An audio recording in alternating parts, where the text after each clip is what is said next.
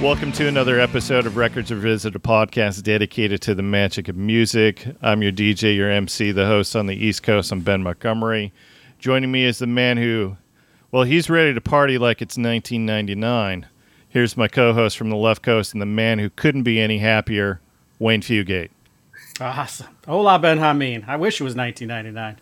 So, for this episode, we have not only one special guest, but two special guests. One that is a repeat revisitor, their most recent EP under the moniker Strays Don't Sleep is called A Short Film for a Long Story. Please welcome to the podcast Neilson Hubbard and welcome back Matthew Ryan. All right. Hi, fellas. Hello. How we doing? Pretty good. Wayne had enough. He was like, I'm out. Nah, the lighting in this room is killing me.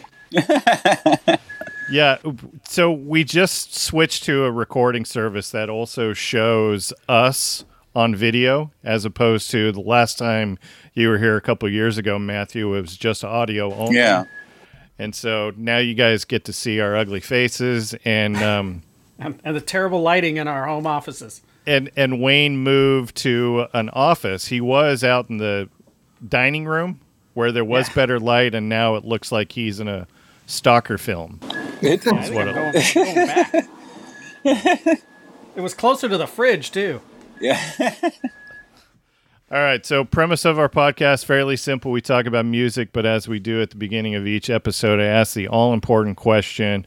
I'm going to start with Wayne. So, what T-shirt are you wearing?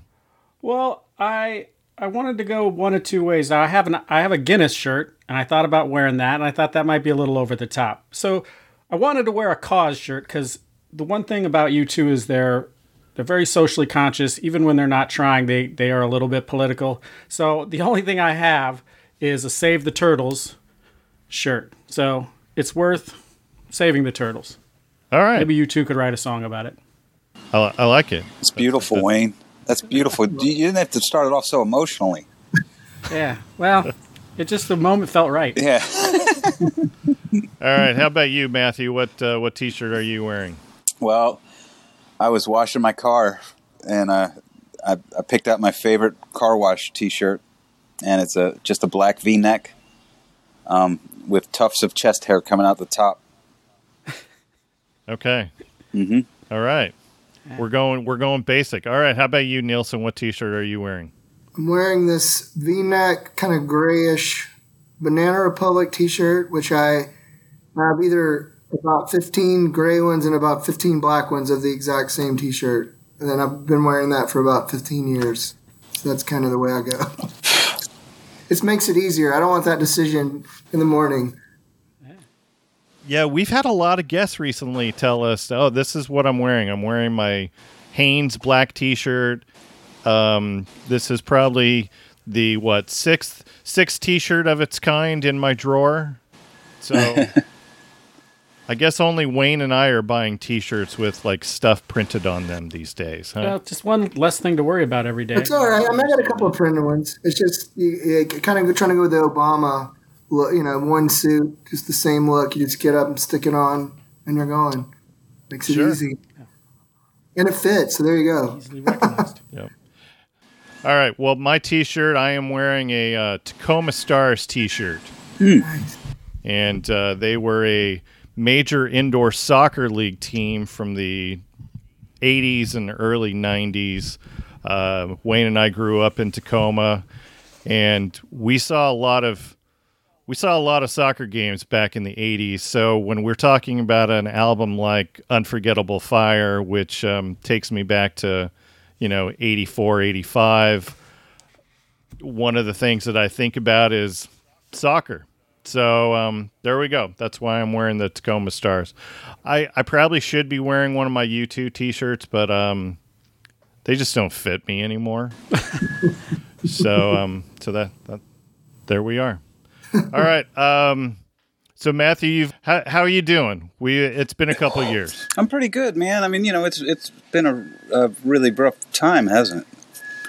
You know, um, we're all kind of, I think, um, cautiously optimistic. You know, but uh, yeah, it's been it has been a rough few years, my friend.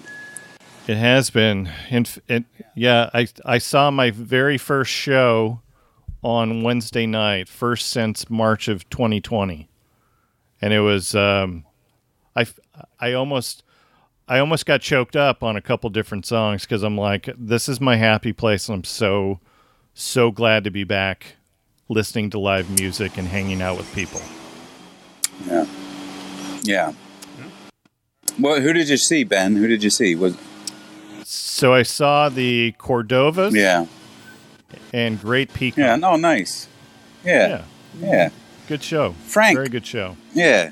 Yes, yes. All in the Frank. family. Yeah, that's cool. All in the all in the family. Yeah. Yep. We had uh, we had Andrew from Great Peacock on an episode a few months ago when we did a episode about Hypnotic Eye from Mr. Tom Petty. ah, I think uh, I saw Rachel mention that somewhere. Yeah. Yeah, Yeah. It's funny. It's the second time somebody's brought that Petty record up to me. That it's it's uh, an overlooked gem. Is is is what I'm hearing. Totally agree. I'm gonna have to dig in. I had a friend Yeah. just the other day say uh, the exact same thing. Yep. Um, and I, you know, I always feel bad because you know, it's like with with Petty, we all, you know, whenever there's like long artists, you have this, you have this ability kind of get stuck in a particular phase, you know, Yep. um, and a lot of times, uh, the the newer work will end up catching up. You'll end up catching up with the newer work. So I'm, I'm looking forward to digging in with that record. I have a good way of you catching up with that. You can listen to an episode of Records Revisited podcast. Sorry, I had to do the the, the, the shameless plug there. I, uh, you sounded so earnest at first. I really was like, know, "Oh, what's he going to say?" I'm the, I'm the, I'm the worst guy when it comes to promotion and trying to like promote myself. I can't even do it with a straight face. I think that that's a good thing. That is a show of good a good spirit. I think that's a good thing. All right. Well, that's that's good. Yeah. Um, all right. Strays don't sleep. Let's talk about strays don't sleep. So, it's been a few years between recordings. Indeed. So, so what uh, what what took you guys so long to to record again? Let's let's let's ask Neilson that question. Um, well, I think just a lot of life. I mean, we kind of had a was a little bit of a romantically dra- dramatic ending, I guess. Uh, at the beginning, you know, the first record, I felt like we. I mean, but I felt like we repaired like anything that you know. I think everybody being young and just wanting to go for something, and everybody it just kind of got a little sideways. But I felt like Ryan and I were talking really quickly uh, a couple years after, and we it even started kind of thinking about doing some stuff. I just feel like I mean, you moved, Ryan moved. I, I was really busy with production stuff. Ryan was putting out his own solo stuff, and it felt like every time we would like maybe think about something that was like in the middle, like oh, I'm, I've just finished. it. Ryan would finish a record and be on the road, and then I was doing another record with somebody. So we would always kind of come back, and then I guess once Ryan moved back to Nashville, we started really. I feel like that's really where our friendship really. You know, we just realized how much we cared about each other as people and as like as collaborate uh, just about collaboration and, and how we see the world and we started having really great talks and then it was kind of natural then i think we started writing right before the, the year of the i mean it was what 19 right the end of 19 we started yeah. writing Yeah. Yeah. every kind of started falling falling to pieces last year and then but we still ended up um, finding a way to, to make those songs together which was a real bright spot for for us personally last year Yeah. in the midst of all that Absolutely. but yeah i don't know how it took years Yeah. So so you you, you are pre- predominantly production stuff, though I, I have checked out some of your your music as well, Neilson. But um, anyone in particular that um, you know their albums stand out for you that you were involved in in the the production of? Well, I mean, I you know I've worked with Matthew on solo stuff, and that always is uh, amazing to me. I I, I worked with a guy, a bunch of records for a guy named Matthew Perryman Jones. That was there's a lot of TV film stuff, and then Yeah. this guy um, Sam Baker, who's a, a great artist from Texas. And that kind of like knowing Sam, we did a couple project things together, and that led me. I ended up working on Mary Gauthier's record a couple years back, and that did well. So that was, um, yeah. I mean, that, those are kind of. It's kind of that. It's all the same world, like the Americana, folky, whatever we call this stuff. I don't really Yeah. know anymore, but it's it's. Um, I, there's just a lot of great artists in Nashville, and then a lot of people through like uh, there's a guy that I worked with over in Ireland. This guy Ben Glover, who we ended up making a starting another band, this band, the Orphan Brigade, that we do records through, and did a lot of stuff overseas. And through that, I've worked with a lot of cool artists from overseas. So that's been been really cool. Gotcha. Yeah, I was listening to your EP today, and and I have to say, um, it's best driving around. Like the the your EP is is driving music for me, and maybe that is how I equate um, Matthew your your music because you know I I got into your music on my long commutes, and so there were many there were many a, a commute where Matthew Ryan was my soundtrack. So I, I I was listening to your album today or the EP and so I, I don't ask this question flippantly, but um, Matthew, do you write any happy songs? Um, I, yeah, I think they're all happy songs because they're they're they're, they're, they're, they're the, you know you're singing.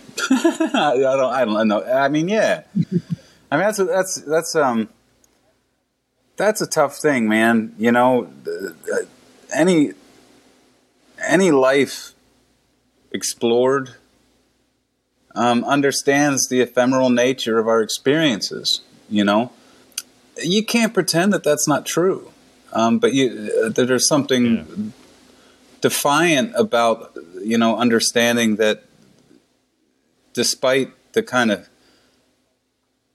kind of quickness of uh, experience and, and the way that things change and, and loss and you know uh, that you, you you have to be defiant in your hope and so I, I don't think they're sad songs I think they're defiantly hopeful songs Defiantly hopeful. I love that. um, but the- I understand, like in pop music, um, you know, we're it's a funny thing, you know, because like, um, there's really there's there's not much uh, there's not much art that's happy that's good. You know, even comedies that are great have a sadness about them. Um, and I think that that's just because uh, there's a, there's a truth to that. You know, there's a truth to um, you know living and and and having enough gall to want it to be beautiful uh, despite what happens you know Yeah. Yeah, none none of your songs are ever going to be turned into a dance remix. Is i don't at least not a successful one right. right. Well, I guess I guess hope hope is a love song. That would be I would consider that a happy song. that would be it. That you know would what be a happy Uh, song. could you turn wayne up a little bit because that was wonderful he i i could i'm I, I i think Wayne, get closer to the no no dang no no i mean i mean just for effect because he was he sounded so earnest when he said it you know put a little reverb on his voice like when you're editing yeah. I think it's a happy Okay, song. will song. You know, a little delay. A little echo. You know, like Oz. Yeah, no, man. That- yeah, I think it's a happy song. Silver hills, a Christmas Eve. You're the only thing I wanna see. Everything is beautiful again.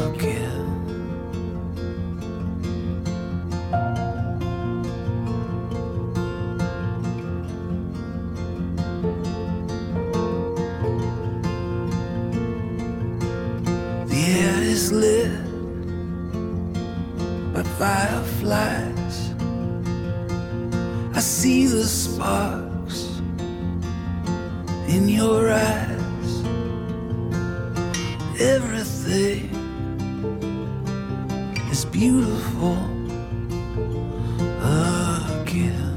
Oh, hope is a love song.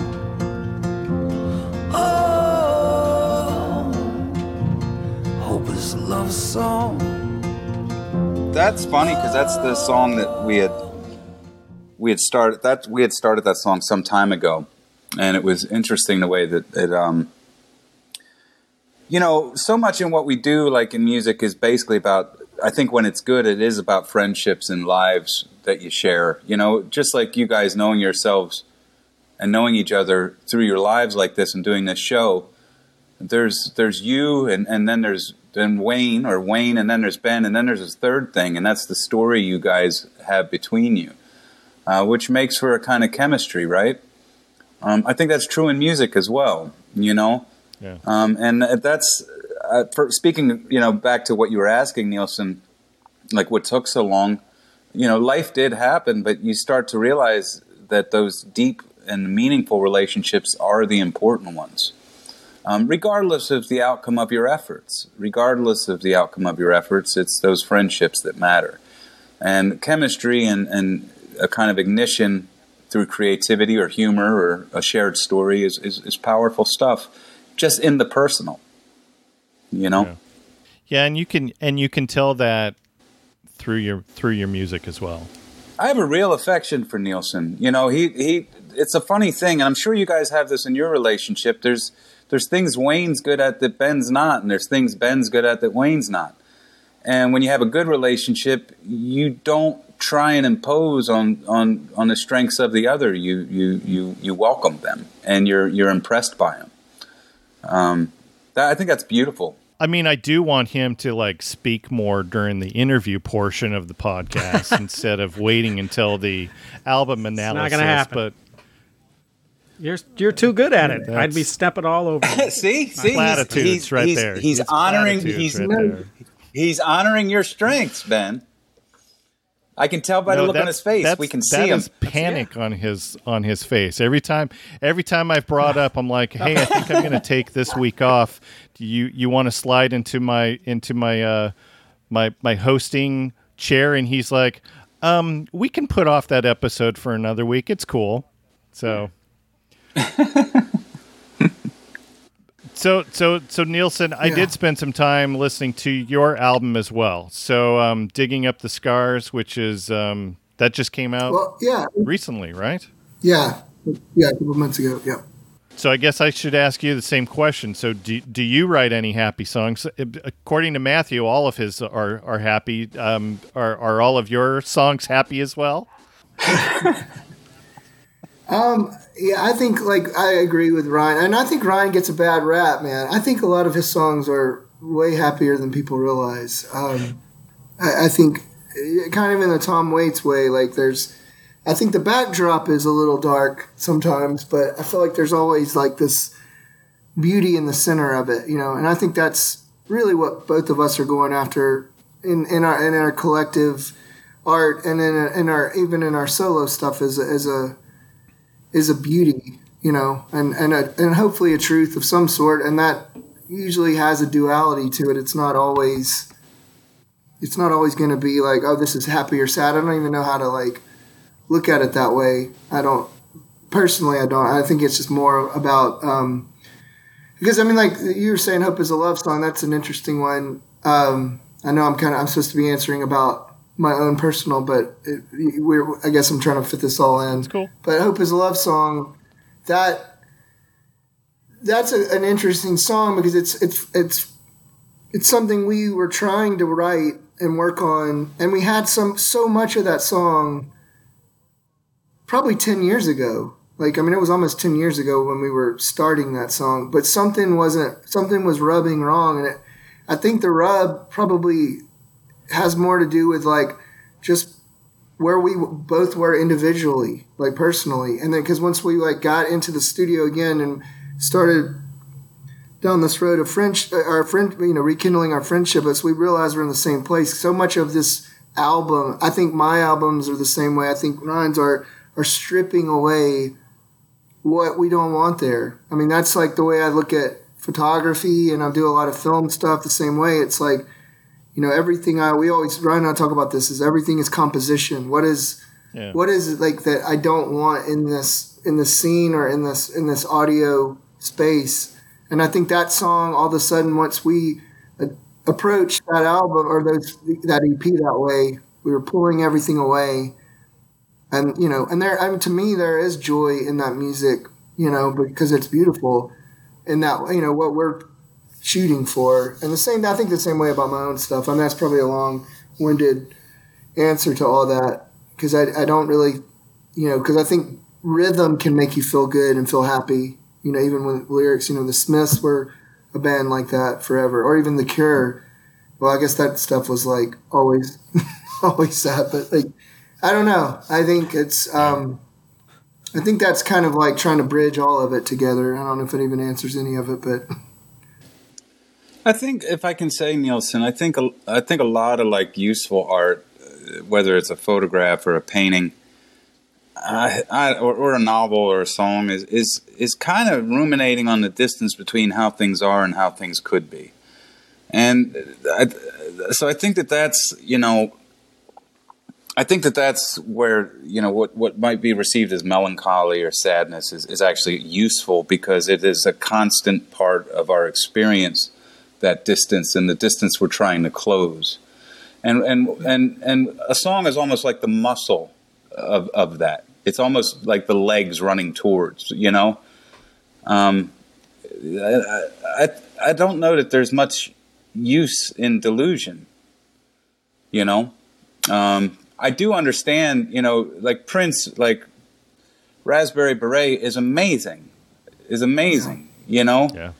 Yeah. um, and it does make you feel good. And I understand like that that that is an experience um, for some people, but it takes a rare talent to to write and record and sing convincingly uh, something like Raspberry Beret or Signed, Sealed, Delivered. Um, you know that that that's a that takes a unique kind of talent. yeah. We can't all be Stevie Wonder, you know. No. There's only one. There's, only, one. There's only There's one. There's only one, and there's only one Prince as Yeah. well. So Yeah. yeah. I didn't mean to step over that, Neilson, but but I like I No, like I, what what when I was listening, yeah, when I was listening to you, that's what I what I was hearing. Like is like, like that's where it's useful, you know. God, you don't want to just be singing a, da- a, a, a sad diary. That's not what it's. That's not the intent. Well, I mean, I think a lot of that. I mean, it's like we even talk about this stuff all the time with like Waits. I mean, like, or all of them do it. I mean, everybody does it in a different way. Prine, you know, like, there's always this. Like, Prine had that thing of humor and and and sadness. Like, it'd make you like destroy you and make you laugh in like you know Yeah. one sentence. But his it was always that perspective for him of like seeing. You always kind of get the sense it's like a little kid looking around the corner seeing something and that always brings a sadness to something because it's so true and it's so unfiltered which is what his stuff was and then like Waits you listen to that and it always feels like there's some sense of regret or, or not even regret but a f- sense of like you feel the weight of, of the living like of what you've lived and like like that you always feel the cost of what something Yeah, right, right, right, right. and so that always, but there's still something beautiful because even though, hey, you're scarred up, you're still alive. Like you said, you're still alive and you still felt those things and you still mm-hmm. Are breathing. So I don't know. That's a happy ending, I guess, you know, and, and, and, and the fact that, you know, you're still standing. Yeah. So I don't know. I, lo- I love, I love all that stuff. absolutely. Yeah, it always seems like uh, every time I've got you on here, Matthew, that we kind of go philosophical and go deep because I know we spent like an hour last time just talking about the state of the music industry. We we probably and we probably could have we probably could have um, not even done the analysis on Bash and Pop. We probably could have spent two hours just talking about that. So Well, clearly it was time well spent because it's gotten so much better since, Ben. we, we did our job. fantastic, fantastic. It's, it's gotten so much better. Um, so, so I did want to I did want to uh, address one of one of the things that we kind of talked about, and and you kind of have followed suit on this is you you kind of uh, went away from social media for a while. I am, yeah. I think it's destructive. I think it's absolutely destructive. Do you feel like it has um, helped your your your your psyche, helped your just your overall happiness? Um, I it is. Uh, I I don't know if any. I, I feel like I made up this phrase, but maybe somebody else has said this before, and maybe I heard it. But I feel a like somebody within myself that I thought was gone is actually very much alive and well. Okay. Um, preoccupation, the constant flood, uh, is is destructive. Um, you can't, like Cohen said, you know, we, we we can't keep track of each fallen robin. Um, you, you just can't, and I think it's it's sad and hard, and and and not every robin is worth keeping track of, you know. Yeah. Um, but I'll also say that the phrase I was going to use is that I feel that I'm reclaiming my proximity of joy. And it is absolutely a beautiful experience. It's a hard experience as well, um, but it's also been a beautiful experience. And I would strongly suggest, um, at least for me, and, and we're all old enough to have known the world before this, Yeah. uh, we we see the changes. Uh, what you have to understand is generations behind us. This is the only world they know, and it, we have to start to reject some of this. We have to. I, I, it's the only tool we've ever created that crawls inside of our spirit and mind, and uh, and we should be very careful with it. That's that's all I'll Yeah. say. So so knowing that a lot of the promotion that artists do these days is on social media, do you feel like are are you still staying connected with your fans, the the, the listeners of your music, considering that you're you're not active on the socials right now? Well, what's going to happen is what's going to happen, and I've I've come to peace with that. Okay.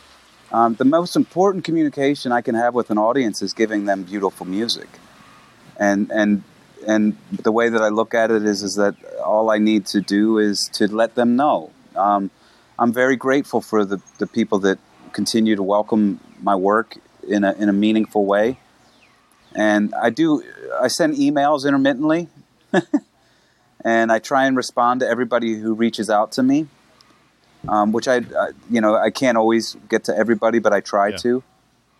Um, but I have no interest in um, entertaining the uh, the. How do you put it? I I get a sense from you that you are more you're more the way that you would rather connect with people is that one-on-one connection like the correspondence over an email as opposed to throwing something on the socials and seeing how many people are going to engage with it. Well, I think that within myself, I saw the embattlement of my own uh, my own sense of heroism. Okay. Um, because because we all want we all want hopefully to contribute something good. Yeah. and we all want to try and be reasonable and we all want to try and um, comfort but we cannot be all things for all people you know that's been said uh, several times you know uh, through history and uh, the internet kind of uh, rewards certain behaviors and certain uh, certain forms of heroism Yeah, so so how do you pick the which robins you're going to save, Matthew? I think that that's where the proximity of joy comes in. Yeah. Yeah, the, you know, whole thing about uh, you know, I don't know. It can get it can get really this can get this can turn into one platitude after another. You know. Um, but all the information we need is not actually the internet's not actually necessary. Um, You know, we can we can know what's going on in the world, and we can have thoughts, and we can have desires um, for you know uh, things like you know equality of opportunity and inclusion, these types of things. Uh, I'm not sure that you know the town square is necessarily the place. Uh, the virtual town square is the place to try and settle those scores. Um, and anyways, that's not you know just personally you know like I've already tried to say, the most important communication I can have with somebody that is interested is via a song, a new song, uh, and the song after that, you know? And so by withdrawing from that, I'm well aware that, you know, my career will atrophy. It, it, uh, it has already started to. Um, but I would much rather not participate and be happier than to participate and be miserable. You know? Man. Neilson, what's your what are your your thoughts on social media? Are you active at all from a artist perspective there? Um, a little bit, and not not a lot. Um, and I have a wife who's a couple years younger, and she helps like do that stuff. I mean, I, I, I, it's funny that listening to Ryan talk about it. I know that like even making that EP was part of like his journey to getting to this. That first song on that album is "I Walked Away" is a lot about this, about the leaving the self destruction. And uh, you know, my only response to all this stuff is like, you know, I mean, we've got so much going on. I mean, like with what the last year's been and what what we're forced to. I don't think we have the ability as humans to calculate the amount of emotion that we're supposed to calculate every day. Like like you can't. It's not doable. It's not. It's not natural. We all like Ryan said. We come from a. We all come from a time where it was analog. It wasn't like this. Um, I think there can still be some things good, um, and just getting out things, letting people know your work. That's great. But I would be. I'm as happy. I feel more connected to myself and to um, what my like I guess role is in the world when I'm out going and meeting someone in the Delta and taking a photograph of them and I have an inter, an exchange because there's intimacy, and that's really my only response. I, we've talked about that.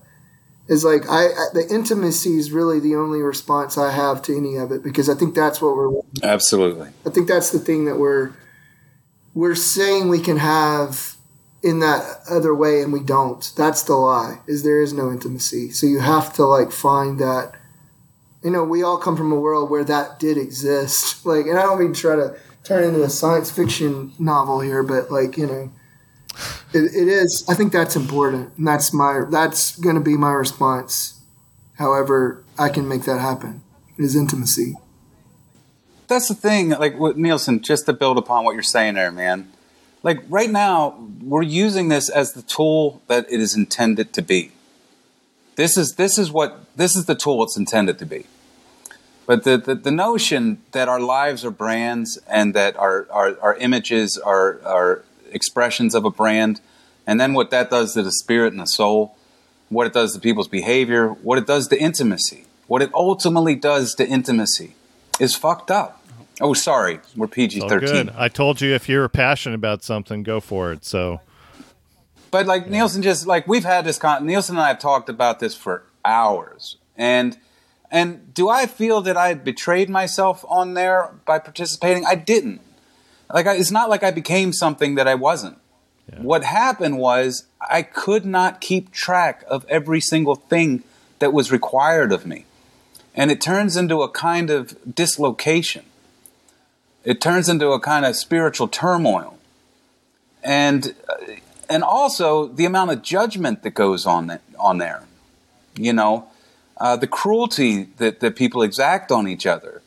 Uh, and then on top of that, the, the what what it was clearly during the elections, um, some psychological warfare. Yeah. Um, it is a very very dangerous thing. We are using it right now as intended. It is a not it is you cannot live through that thing. And I could go on and on about studies that are going on about younger generations and what's going on, and it's really, really, really worrisome. Uh, because we are more than what we consume. Our data is important. It amounts to our privacy. It is a bigger issue than just four old guys sitting here complaining about the damn internet. Yeah. And the, like I said, younger people don't know. Even older people on Facebook, people in their 70s that are desperate for a sense of community, they don't know what they're giving up. Yeah. yeah And these corporations should be ashamed of themselves. There has to be some sense of morality. I don't want to participate in it. And Neilson, and it is about intimacy. And we're not old, we're not just old grumbling guys. You know, there was something about going into a record store and looking people in the eye. You know, or going into a bookstore and looking people in the eye, or ha- going to a coffee shop where people are talking to each other Yeah. rather than on a screen, isolated together. It is so. You want to talk about sad? That's sad. Our songs aren't sad. That's sad. They're really missing out on some beautiful things. Yeah. Yeah. That screen is bullshit. Yeah. And I feel like I feel like an old man yelling at the sky. you know, but it's like it's really upsetting because think about it, Ben. Think about it, Wayne. Look at the changes you guys have seen. We've seen them. Yeah. We're talking in 15 years how much things have changed. 20 years. It's really upsetting. Yeah well, I mean, I think too we're getting to a place like I don't think it's all old man get off my lawn like screaming at the sky because I mean, look, I mean, you know, I I didn't have computers growing up. I didn't even have them until I was in my late twenties. But now, now it's like I operate like I have seven of them to operate all the the different like you know. It's like I looked around the other day. I'm like, oh my god. I mean, it's not like we're not adjusting or it's not like we're not like evolving to to do this. So I think that we can make a can make a coherent point that's like, hey, I I've seen what the world looked like before. I see what it is now. I'm not, and I'm not. I think the amount of work he can do is unbelievable. Like like you said, as a tool, it's it's insane. I mean, it's you know like It's all it is, man. what, what we can do with recording video like the, the, like a day in the av like with an avid back you know 20 years ago that's like 10 you know it's five grand or something you know now you you have a computer with a, a, a program that can do every bit of that you know and it's you know it's $30 a month you know for an adobe like like subscription. So i mean and then there's beauty in that and there's some kid like in kansas that can make a record that'll blow your mind and that's beautiful. So it's just it's always about like how you like, again how you use it and like the fact that we're the fact that like what you said earlier somebody said it earlier of like the fact that we grew up uh, long enough that all this is an add-on for our lives. Like this thing is an add-on for us. So we can understand it as an add-on.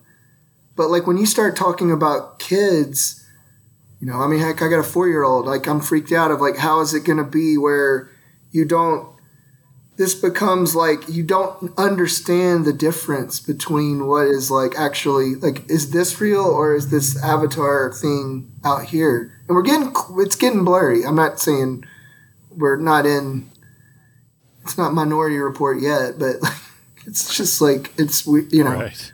Right. we're getting into some strange stuff We really are. We really are. isn't this exciting There was a you know, I there's a, I'm not gonna some of the some of the studies I've read are just so so upsetting. It, it's uh, and I'm not gonna get into them because it's it's it's uh, it just gets really dark because it's beyond like like what Neilson's saying is actually quite true. Um, uh, the the growing inability to actually navigate feelings, um, the epidemic of anxiety, yeah um, uh, the way people are sexually acting out. And, and believe, like, let, let me be very clear. I'm not this not about like the spectrum of sexuality and stuff. Like the ways that people are being introduced to sex through uh, to sexuality through the internet. I got a mosquito in here. Uh, not anymore. um. Anyways, you can like that. That's why I didn't want to talk about it because it gets really weird. Like some of these studies are I they're know. Fascinating. Sorry, I poked. I poked that bear. I, I did. apologize because it, it's it's it is something I get so upset about that I get it turns into fucking jazz, you know, um, because it doesn't need to be this way. It is only a tool. It's all it is, and we, it should be it should be enhancing our experience, not compromising and extracting from us. and that's wh- where it gets really, really, really. It seems irresistible sometimes uh, for man to take it all the way to the limit before they before they realize, hey, maybe we shouldn't go this far. Men and women. absolutely certain that we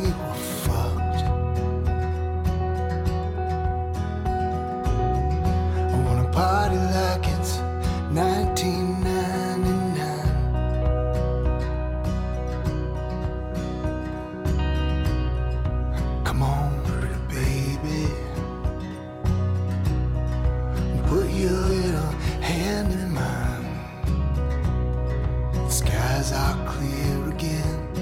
And like you said, it was always only a matter of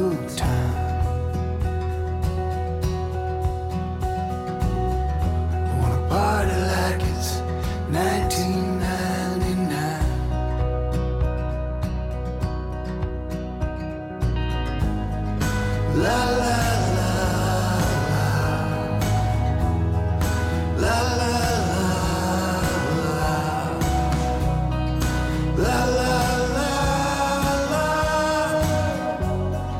I don't even know how to segue into talking about YouTube. It's- usually there usually there's a good like okay that's that's a good break let's let's go to the album analysis i don't even I know think how to- actually it's perfect, Ben. Let me help you.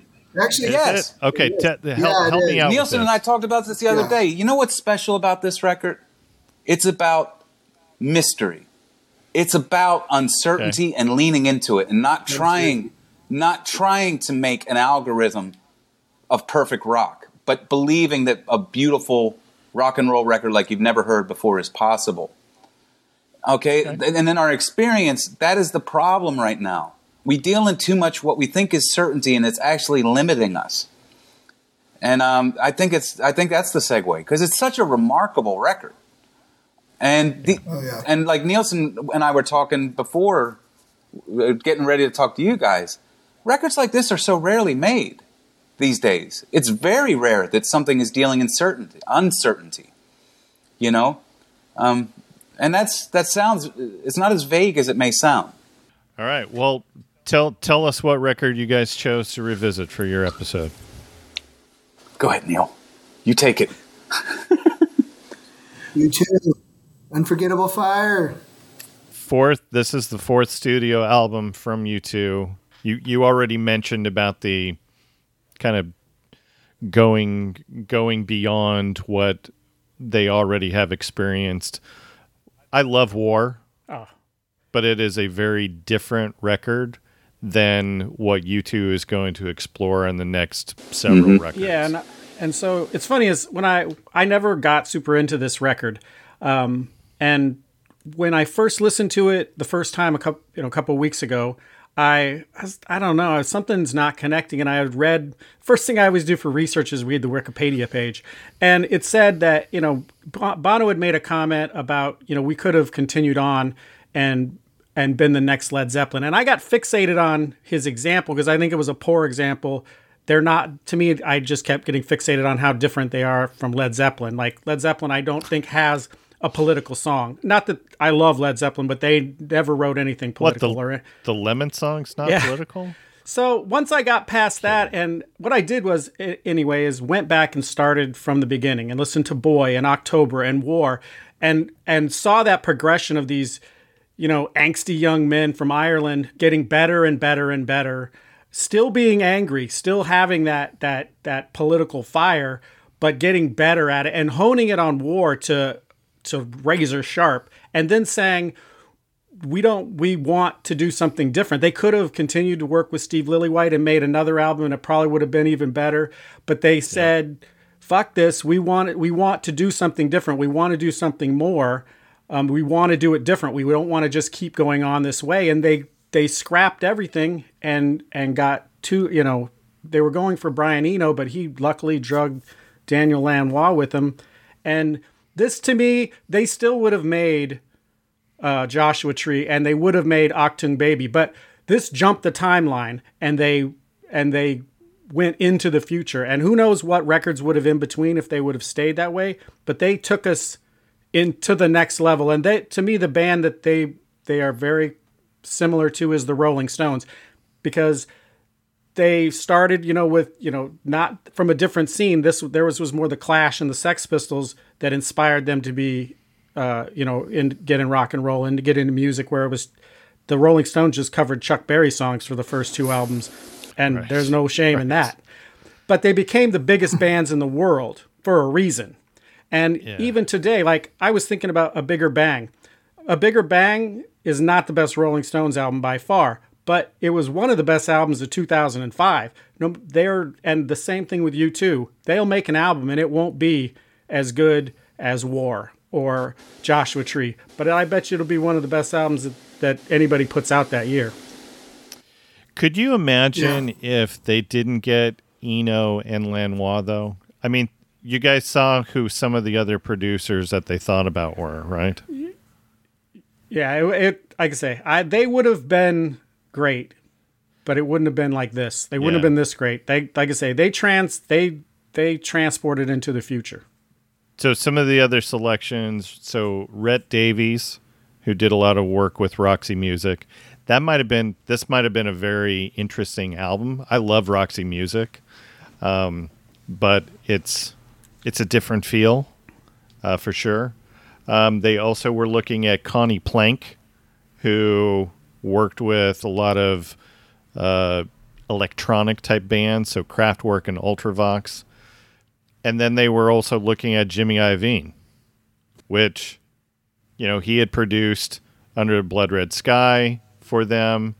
And I think he thought that he was a shoe in for the this production job. I don't know if you guys had read any of, no. any of that info. Yeah, I read he was no I mean, studio time. Really? Yeah, I think he thought he had it. I yeah, I I read something about it. He had Shelly Yakus out. Yeah, already starting working. Mm. Well, I mean, the arc of the band. Yeah, it's it's impossible to even think about it any differently because of like those three records like Joshua Tree being the middle and Achtung Baby. Just like that combination of of band where they were, like what you said, getting them to this place, and then meeting or having those two guys come in to work with them. Like it's just a perfect like, you know, everybody landed at the at the right spot. You know, to make this like ten year or whatever period for the band, and that's the this is the opening.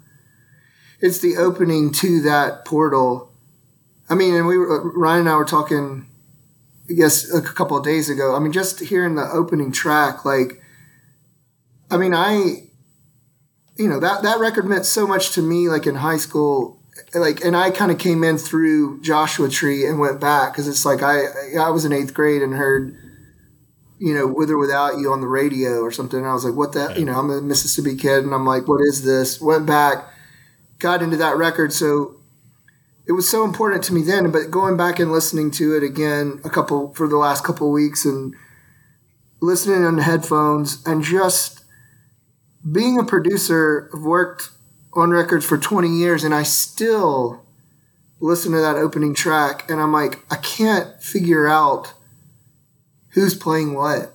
Like I know like Eno's on that. I know they're all playing all over the place. And then Bono's vocal, it's just so on fire in the sense of like it has all those elements you're talking about of like the angst, the rage, the the anger, the but the beauty and just like this world that's created where you're like I almost got I was telling Ryan I like when I feel like when I do like when I'm working on something or that I really believe in it and you you know that it's something that you could never create again. It's almost like a panic. Like it's like there's something exciting about like when I listen back to it, like I'm like a sadness because I'm like this will never be revisited. And I almost felt that way again listening to those songs, especially that opening track where it's like this actually happened and this was like you know a long time ago and it still feels modern to me in a, in a crazy way like it still feels more modern than what people are putting out you know like what, what, like you said, what will come out this year, I still feel like that's going to feel more modern to me in some way. I mean, some of the stuff's dated, obviously, everything has that in some way, but there is a, a ball of energy in that music on that opening track that just it blows my mind even now like even as as all the records I've worked on in the last 20 years so So you said you came back to this um, after discovering Joshua Tree. Matthew, what was your introduction to this album? Um, I you know, I think uh, I mean it's. I was thinking. I've been thinking about this a lot actually because the U2 is such a like a really big band for me. Um, and of course, it's like um, growing up Irish in, in south of Philly and and and what that meant back then. And then you got this band that's you know just badass and sounds kind of like a like a romantic spaceship coming down, you know, with some spit and fire in it, you know. Um, the first thing I, I think the first thing I fell in love with, it's hard to tell, right? Because like at that time, I'm like in my early teens. Um, the first record I bought was Under a Blood Red Sky because it's what I could afford, you know. Me too. Yeah. Me too. Yeah, and A um, nice price. yeah, yeah. And I love it was ama- it was amazing. You know, it was my, my first introduction to them was like them essentially live. Um, but then uh, you know I fell deeply in love with that, and then as I could afford to, I bought everything. You know, and so this would probably put us right around the time when the Unforgettable Fire came out. And I was thinking about today when I was listening, and um, I can remember that video for Pride in the Name of Love vi- uh, vividly.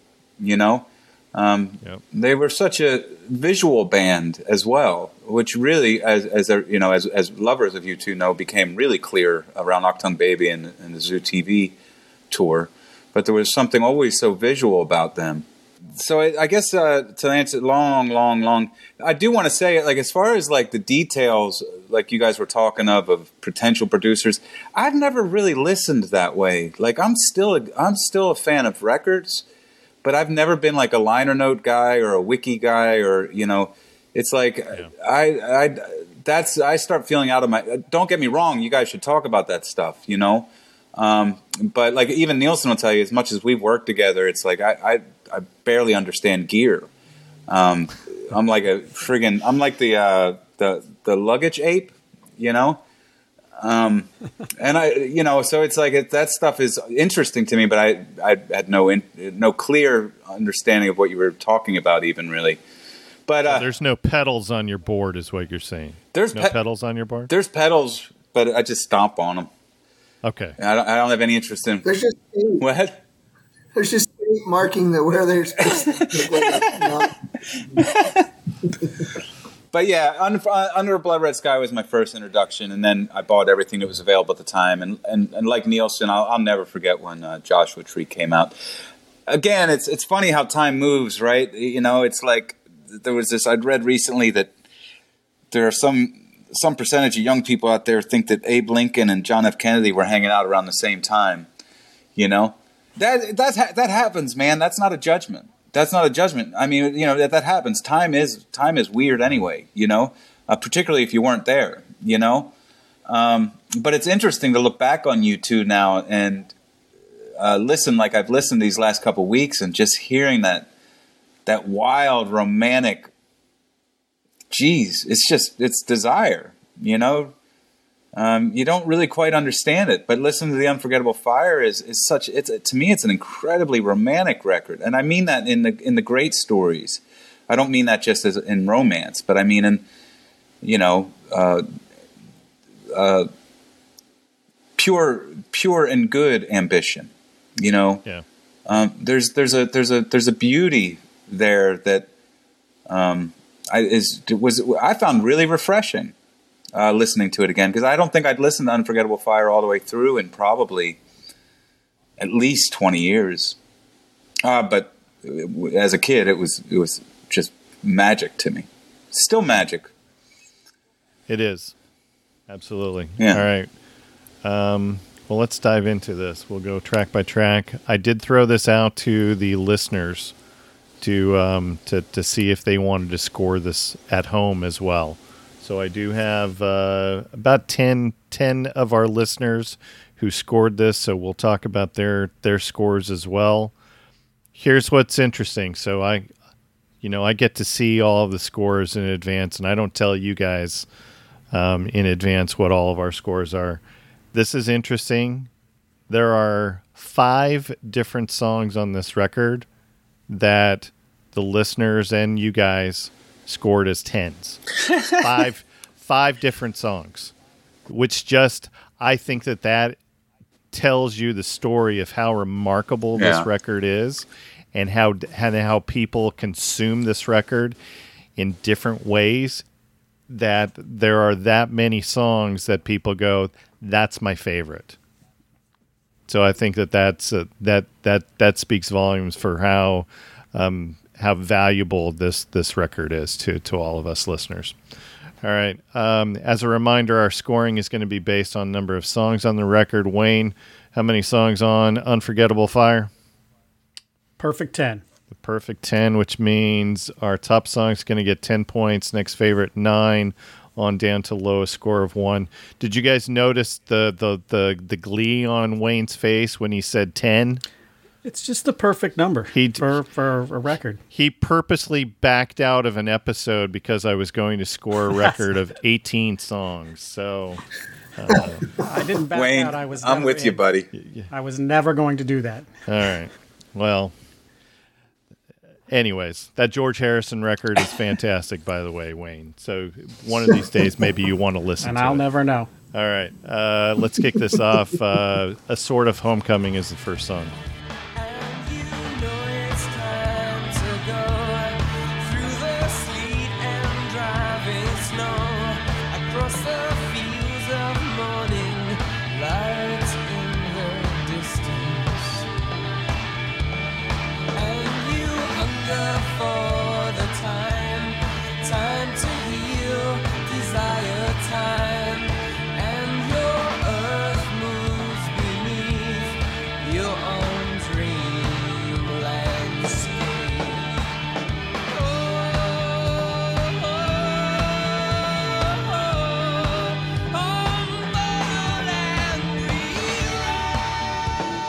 And I'm assuming, Matthew, you, that you also had Wide Awake I did, in yeah. America, the EP. Yep. I think that was probably the second one I could Yeah. afford. I, I did. That was the third one that I bought. So I did buy Under Yeah. Blood Red Sky first, then this, then Yeah. then Wide Awake, and we'll we'll talk about the other song off this album that's on Wide Awake. According to one thing that I read, so Bono's vocals for this song were re-recorded at the last minute. Bono said that he wanted to do another take of his vocals and I think it was Wayne. Cor- correct me. You may have read the same the the, the same story, but uh, he was supposed to be going to the airport, and Lanois basically allowed Bono to do one more take, and this is the last take of that. Yeah, I didn't. I I had read that this was done last second. Yeah. This this take. This is and to me this is a this is the perfect song to open this with. I know you know like I had read they wanted to they wanted a new beginning, which uh, uh, sort of a homecoming uh, start. You know, coming back and tr- and starting all over again type of thing. So it's it's very poetic in that nature. And I know Bono was reading tons of poetry and really wanted to incorporate that in his lyrics more.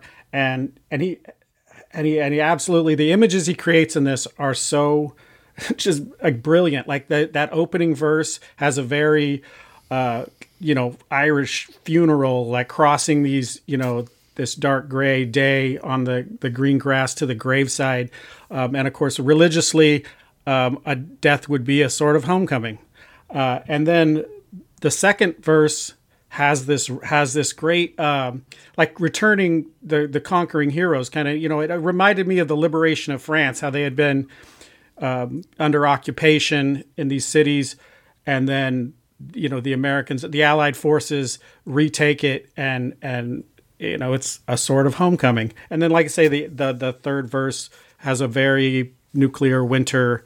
Um, I think the line with the wind will crack in wintertime the bombs blast lightning waltz no words spoken just a scream he was there was obviously in the mid 80s there's a lot of uh, nuclear proliferation and uh, he he has a couple of other songs about that already, and Yeah. he adds that in at the end. And like I say, a new beginning. Obviously, if if everything is if virtually if nearly everything is destroyed, you'll have a chance to start civilization again. Jeez, Wayne, I'm out. That's all I got. killing it. Yeah. what are we supposed Yeah, to say to that? Yeah, what Wayne said. Yeah, Well, you were talking about strength, so I guess that's, that's beautiful. That's mine. Beautiful, man. That guitar, that guitar is just like, come on, everybody, come on. You know, it's just it's it just immediately brings you in. It's it's it's beautiful. Neilson, what do you got on this on this The number, I've got an eight on this one. The number eight. Okay. Why is this track so high for you? Well, I mean, you, you also referenced the, the live version of it because it's on it's on the live version, I think, right? On the Wide Awake in America. And Yeah. Yeah, it's Yep. I mean, uh, we we always use a um, term with my video partner called like rage. Are you raging?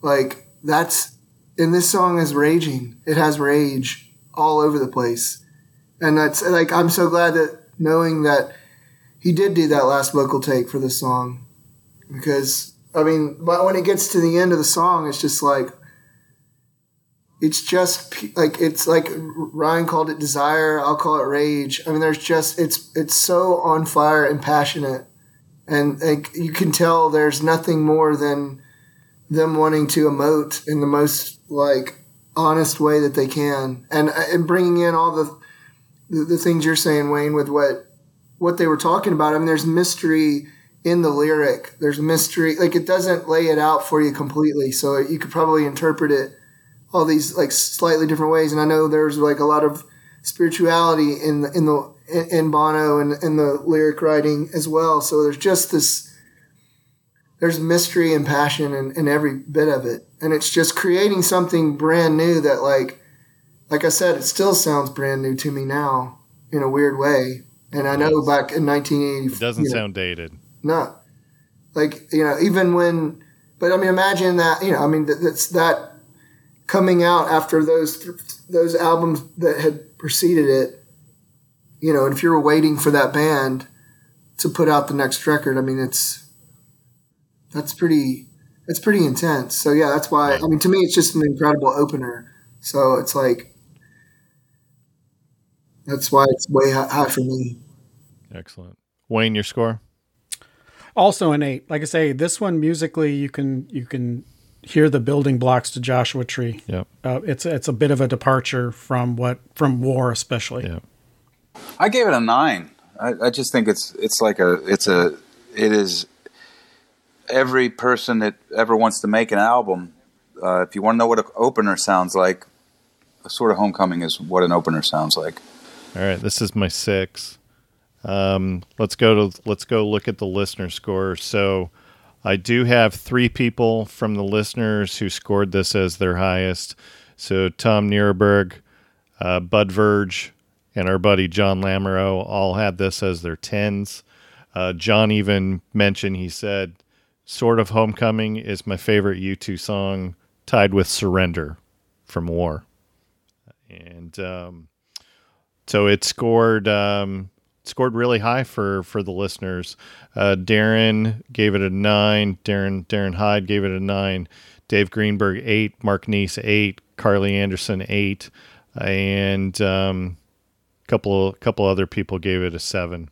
Kevin Peters gave it a five, so I don't feel bad for my six score. Um, so there we go. All right, next song is "Pride in the Name of Love."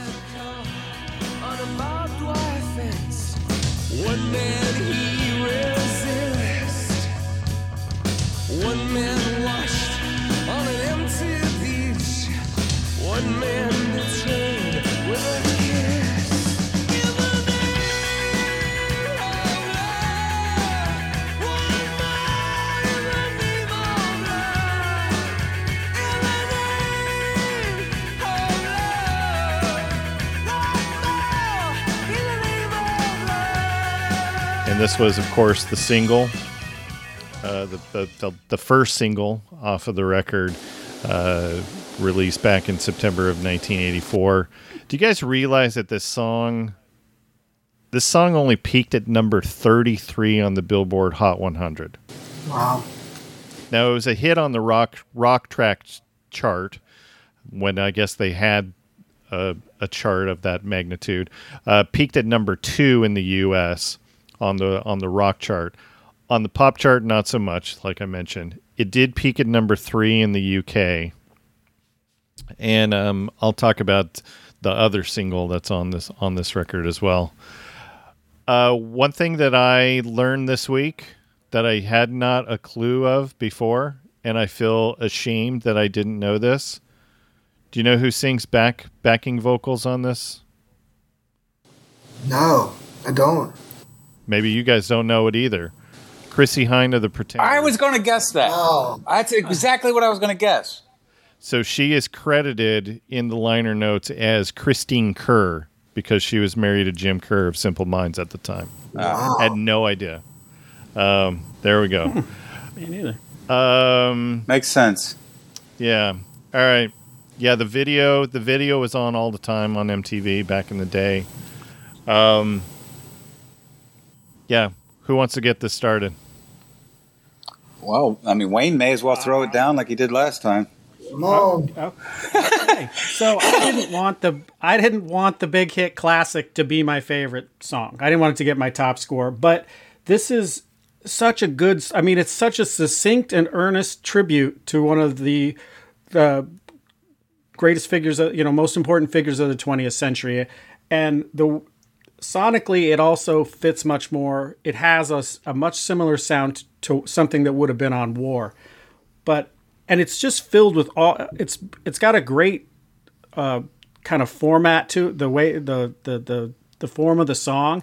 But the the two parts that have always stuck out to me in these really in this wonderful song is betrayed by a kiss because that has a very judas connotation which sure. would imply would which would at least you know Jesus um, comparisons and the Savior. I mean, that those are appropriate. But the the, the, Judas has always, to me, felt like the the society. And I would I'll say we, even though I wasn't born when he was assassinated, but we all he we you know he's he's got a, a holiday.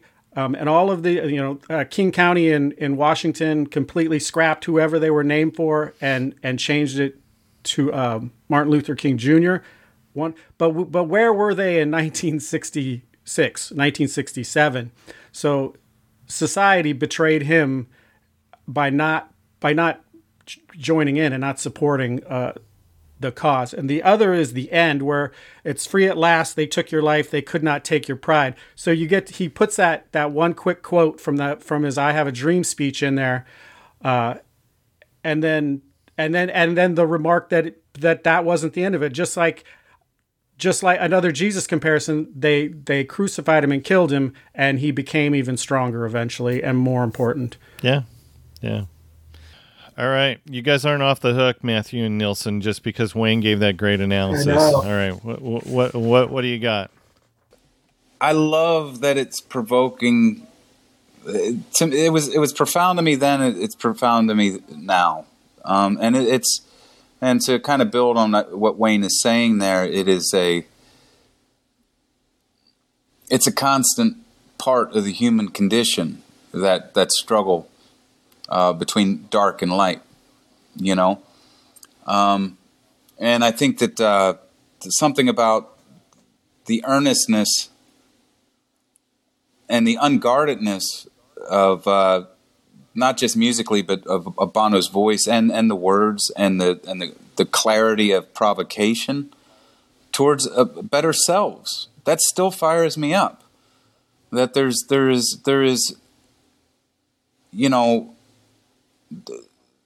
It's one thing to write something that beautiful. It's another thing for music itself to be able to make you feel that, to make you feel that you want to be on the right side of things you know um, and that is that that period of their work does that over and over and over again um, it, it- even just down to just the uh, again, it, it, that it works both musically, spiritually, language, the voice. It's a band. It's a band with uh, just full of conviction. You know, I love the song. I love it. I, I I ranked it fairly low, but the truth is, is like with the exception of the um, instrumentals, I pretty much think every song on here is a ten. You know, I only I only put the numbers on there just to play along. You know, um, I love that kind of idealism, and and I think that idealism is important, um, particularly when there is when there is the repercussions of oppression and ugliness all around. You have got to insist upon these kind of ideas. And I love the fact that they that they not only did it, they did it powerfully. I, I think one of their one of their quotes, I, I believe Bono has said this, is that they're militant about hope. You know, um, yeah, which I think is a very kind of um, that's a useful part of, of Christianity as far as like as I can tell. You know, because I believe he is a Christian. He was, you know, that is a really useful idea to be to be militant about hope um, and all that that means. Because I don't think you can just be hopeful about one thing. You have to be. If you're hopeful, you're hopeful about everything. And that song sounds that way to me. So, what do you think, Neilson? How am I supposed to like? What can I add to any of this stuff? I mean, I, I had it a little lower only because of. I think it is a song that sonically sounds like you were saying. It maybe fits a little more on the previous album, and like the the ones that I love the most, they drown me in a feeling, and like there's the, kind of the impression of what that the coloring of the of the record. Um, I love. I mean, the song though. It, again, it's like the same way you're, you're saying. I mean, it's a ten. I mean, I don't know how it's not a ten because it's. I mean, that's the kind of song to me. Like when you hear that vocal performance, you don't even have to know what the song's about, and you want to be in a band and you want to sing. Like if you hear that, you're like, yeah, I want to do that. Like I want to be in a band. Like when I hear that song. I mean, that's what we were covering when we were in ninth grade you know, when we had a crappy band, it's like we're, we're going to play that song because that's what you do. And that's so. I mean, I don't know what else. You know, other, what's what's a better way to s- say about a song? It's like when you got a bunch of horrible kids trying to cover it. it's like I The first song I ever learned on guitar was bad. yeah, That's a true story. There you go. Yeah. Yep. Yeah. It it, it took completely immediately threw me over to the guitar. yeah. This this record uh, really did that. You're ab- so right, Neilson. And it's so weird because it's not attainable. Like the edge sounds like a spaceship, I know. and you're like, I want to do that. You need about like six Eventide compressed. to get that delay algorithm right. All right, so scores, Wayne, your score. This, this is my top score. I, it's right. just uh, I, such a powerful song. Matthew, your score. I gave it a four, but I I don't really mean that. They're all tens to me, honestly, on this record. I mean it. I, I'm not just saying it. Yeah, this is my five. Neilson, your score. Six. All right. So going over to the listener scores, we do have a couple tens over here. Chris McNulty and Darren Hyde um, also gave gave their tens to this song. Uh, number of people gave nines: Kevin Peters, Dave Greenberg, Mark Neese, Carly Anderson. Um, so this this also tracked really high on the listener scores. Even with our low scores, it's still going to be in our top five. So it's it's it's all good. It's all good. All right, next song. next song is Wire.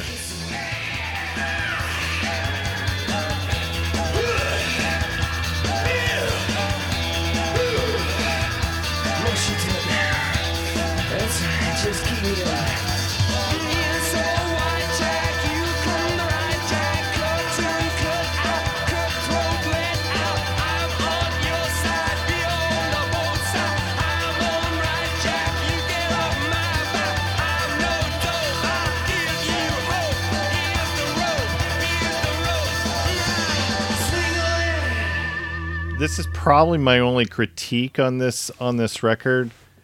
The sequencing, I don't know how you get to Wire from from uh, Pride.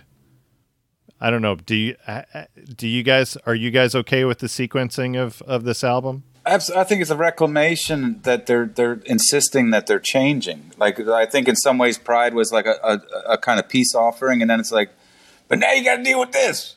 There. Okay, Yeah. I can see that one. They even sneak it in on you with that fade in of the, of the, the electric. Yeah, Yep. Yep. Yep. yeah. The first time I ever marinated on the lyrics for this was was this week. Um, I really love the lyrics on this one, and kind of kind of caught me by surprise. Um, because usually usually it's Wayne that's the, the the lyrical guy of of this duo. I do love lyrics, don't get me wrong, but um, I'm gonna guess Wayne that um, you you uh, you marinated on these these lyrics as well. Well, some of them, it seems, like I say, for a guy who's never been associated with heroin, he sure writes a lot of songs about heroin. Because this is, I mean, even towards the end, he mentions uh, tracks and dope, and there's um, the longest sleep. There's a lot of parts in here that that had a very her- addiction feel, at least, if not heroin.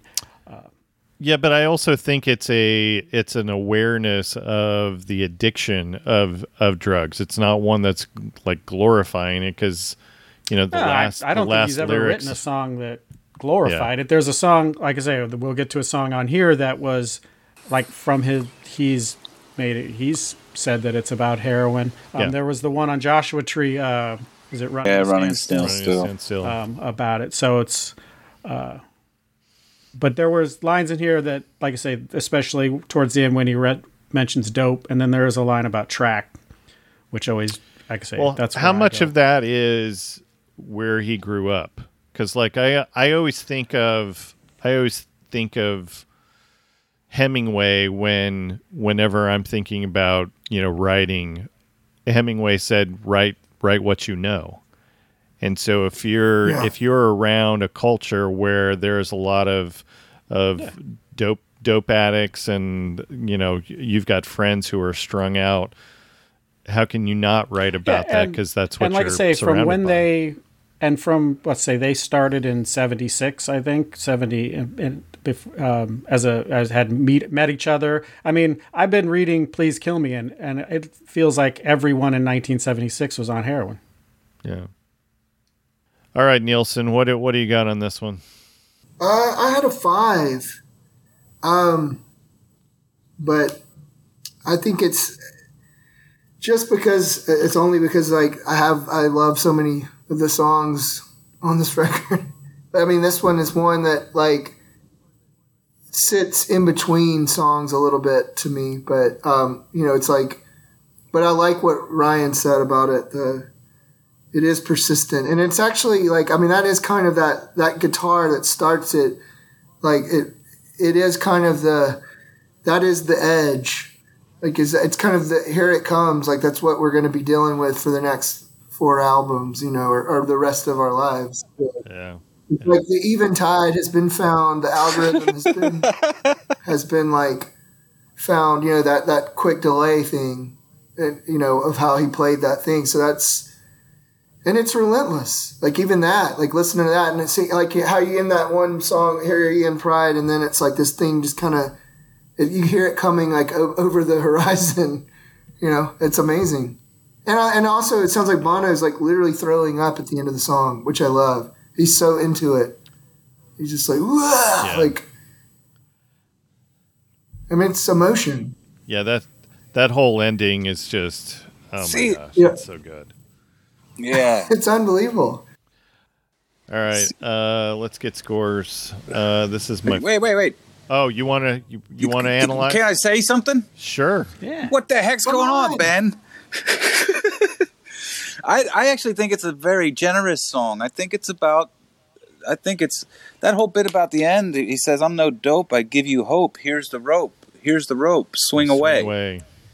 I love that, man. I think it's about rock and roll. I don't think that song's about drugs. I think that's about like elevation. I th- and that's what it feels like. It feels like pure adrenaline to me. Um, I'm no dope. I give you hope. Here's the rope. Here's the rope. Swing away. That's beautiful. That is generosity. That is a generosity of spirit and energy. I, I really feel that way. That's all I wanted to say. Okay. Sorry, Wayne, we can take it to the, we can take it to the ring if you want. I wasn't trying to silence you. Um, You, you canceling me, Ben? no, you know, here, here's the deal. When I have when I have four people on, it's always that. Did I'm pretty sure I asked you to to, to talk, and I thought I No, don't worry about it. I'm just joking. Yeah. Yeah. All right. Um, what is your score, Matthew? Oh, go, go with Neilson because it's inside. Neilson, your score. Uh, five. All right. Wayne, your score. Uh, three. All right. This is my four. I gave it a um. Sorry, guys. Look, look, you know what's crazy? I gave it a I gave it a three, but it's actually a ten. Okay. All right. All right. Uh, over at the over on the listener scores. So we do have a ten on the listener scores. So Kieran Flanagan, one of our listeners, gave it a ten.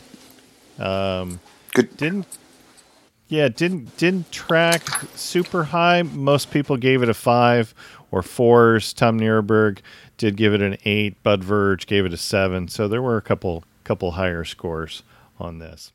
All right next song is second single off the record. This is unforgettable fire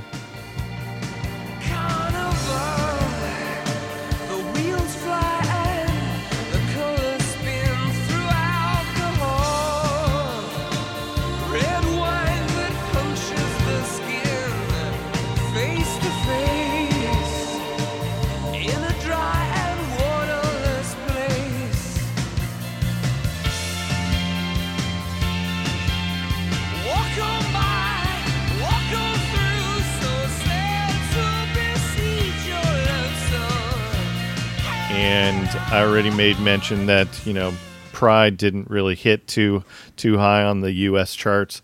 This didn't chart at all in the U.S., but it was a top ten hit for the boys in the U.K. Peaked at number six over there, which again I it's kind of weird that this did not track at all over here in the states. Um, I love this song. There's a you know we keep we keep bringing up the the the earnestness word. I feel like there's an earnestness for this particular song as well, and this, of course, is you've got some synthesizer going on with this. That is, I think that's Edge playing some of the synthesizer parts. Again, it's really hard to to tell because there's a lot of moving pieces to this, but I know that he started the arrangement of this on the synthesizer. And if I remember, Bono was playing the bass. So he came up with the bass line for this one. Cool.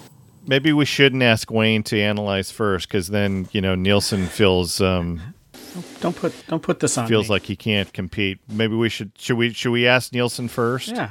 For some analysis on this? I think we're all agreeing. Neilson, what do you got on Unforgettable Fire? 10. I got a 10 on this one. Wow. Why is this your 10? Yeah, I mean, this song represents to me, like, just because every time I hear it, like, when I want to hear, when I want to play something from this record, this is the song I go to.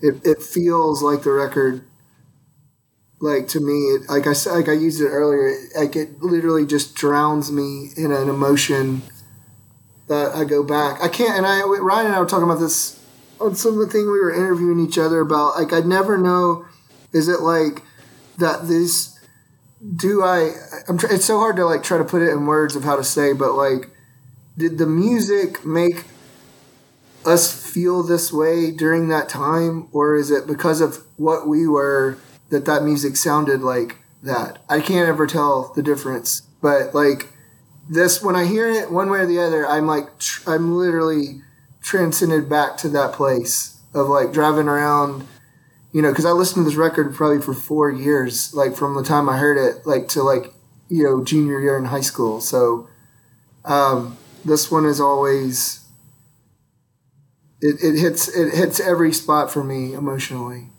You know, I don't, I, I mean, I have a like, I don't I haven't done you know too much reading on it in terms of like being able to like go through the lyric and know and know really what I'm talking about.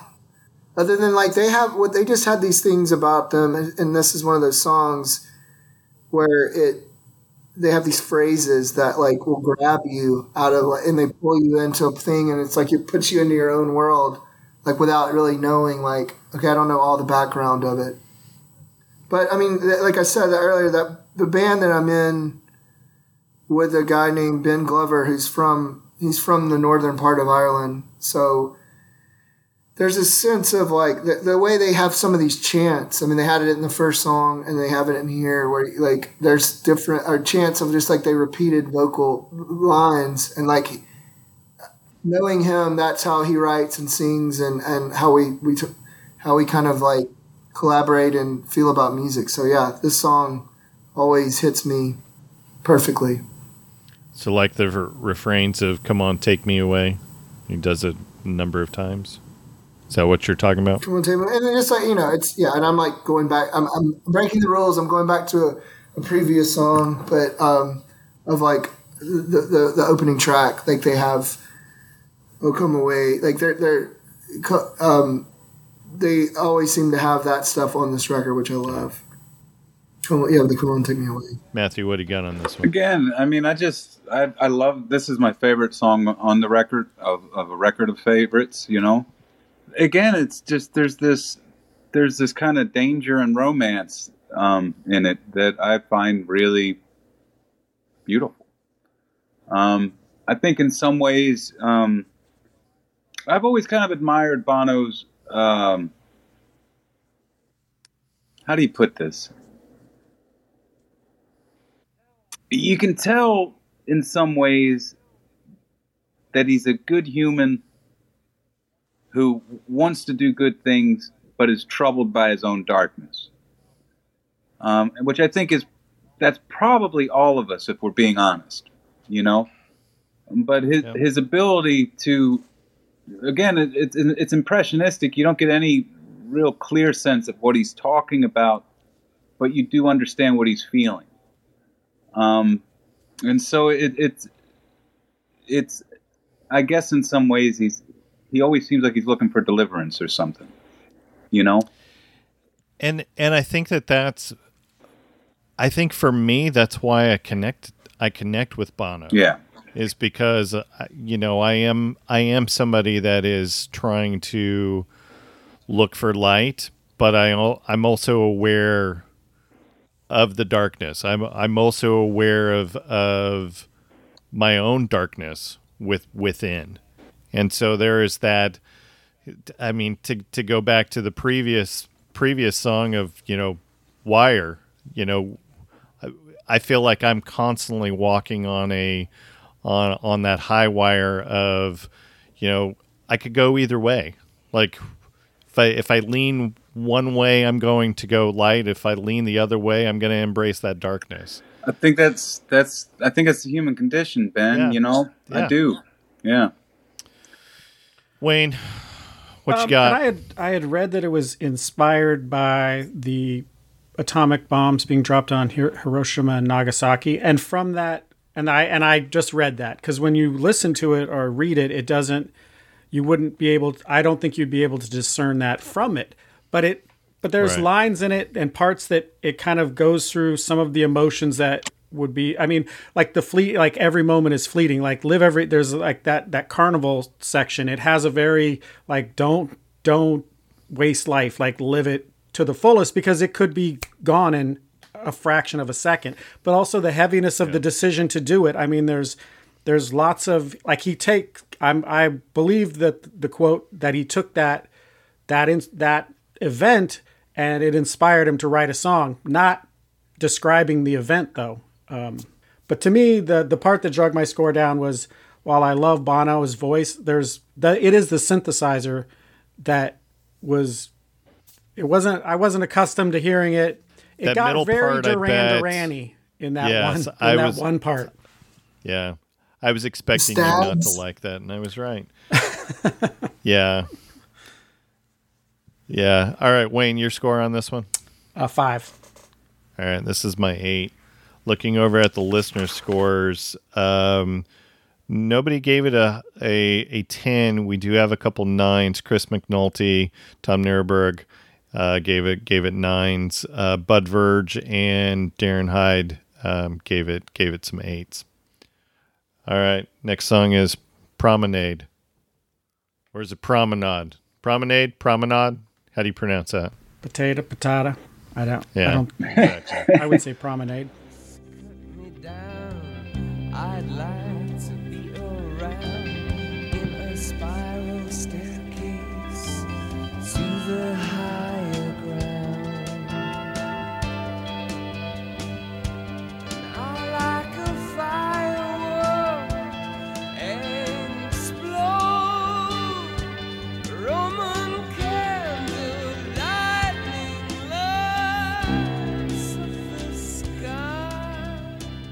Wayne, um, you would be proud of me. I didn't go to songmeanings.com for lyrical interpretation. Instead, I went to the U2 Interference website. And everyone uh, everyone pretty much says it's about sex or consummating a marriage, but one person said it's about nuclear war. And then my favorite comment from one of the one of the users on there said, "How many bands can you really get confused between nuclear bombs and sex?" Gotta love U2 for that. So there you go. And you know what? I could see. I could see both that. I to me. Um, too.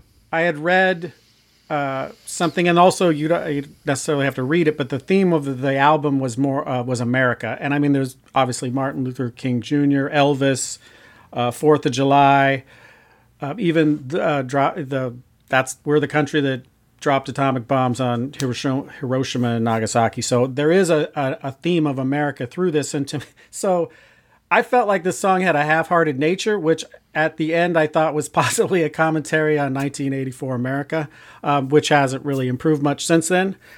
Uh, but it does ha- it draws on a lot of those uh, of those American themes, especially. And then at the end, he just he just hands it to you with Coca-Cola and football and radio. Yeah. You should have just included Ronald Reagan in that refrain at the end. So I think he was and and it's pretty well documented that they were they were fixated on America. I mean, Joshua Tree is I th- I think is a well documented, especially with um, what Bullet the Blue Sky, you know, with the refrain of "In the Arms of America, Watch Rattle and Hum." That's that's definitely a a commentary on the U.S. Matthew, what do you got on Promenade? I, I just thought it was uh, just almost like a spoken word, kind of beautiful, kind of impressionistic. Uh, What you guys are saying makes sense. Um, it's funny. I, I've always taken the Unforgettable Fire as more of a spiritual record, and didn't, for whatever reason, didn't associate it so much with America. But like Cohen said, it's it's here that got the range and the machinery for change, um, and it's here where we're just completely screwed up. Yeah. um, you know, and so that that uh, it's funny to look at it in that light. It, it kind of seems like you know, with consumption in America, products, brands, sex, the distance, the difference between love and sex. There, there's a lot of that in these lyrics on Promenade, and um, you know, it, it's it's the difference. I guess maybe it it still is a spiritual record in that you know it is intimacy and romance that matters. It's not it's not just sex and consumption. Um, but you know, as you know, you know our, our- country has such strange beginnings, and uh, those things are still with us. Um, there's a violence to our hope, and uh, it's something that we have to come to terms with. You know, I'd never thought about that in light of uh, the unforgettable fire, but having this conversation with you guys, I am thinking about it. I think I only thought about the higher ideas of it, but there's a fair amount of criticism going on, and I think that as there should be. You know, Absolutely. I mean, Martin Luther King was assassinated for believing that people should just be included. and and that they could do and i i do the, the the fact that he was it was peaceful i think flies in the face of america just like you're saying there, we have a we have a violent nature i mean we started with the revolution and there is there is it it almost has always felt like um, peaceful protest is looked down upon. Like Yeah. taking a knee at at the national anthem. That is a that is a very peaceful protest, uh, and it's and it's almost shunned. I mean, it's looked at in a, in a very bad light for a company that start uh, for a country that started by throwing fucking tea into a harbor uh, because they weren't going to pay the tax on it. So I mean, it's it's it's uh, hypocritical at best. Neilson, any last words before we get scores? I think it just. Um,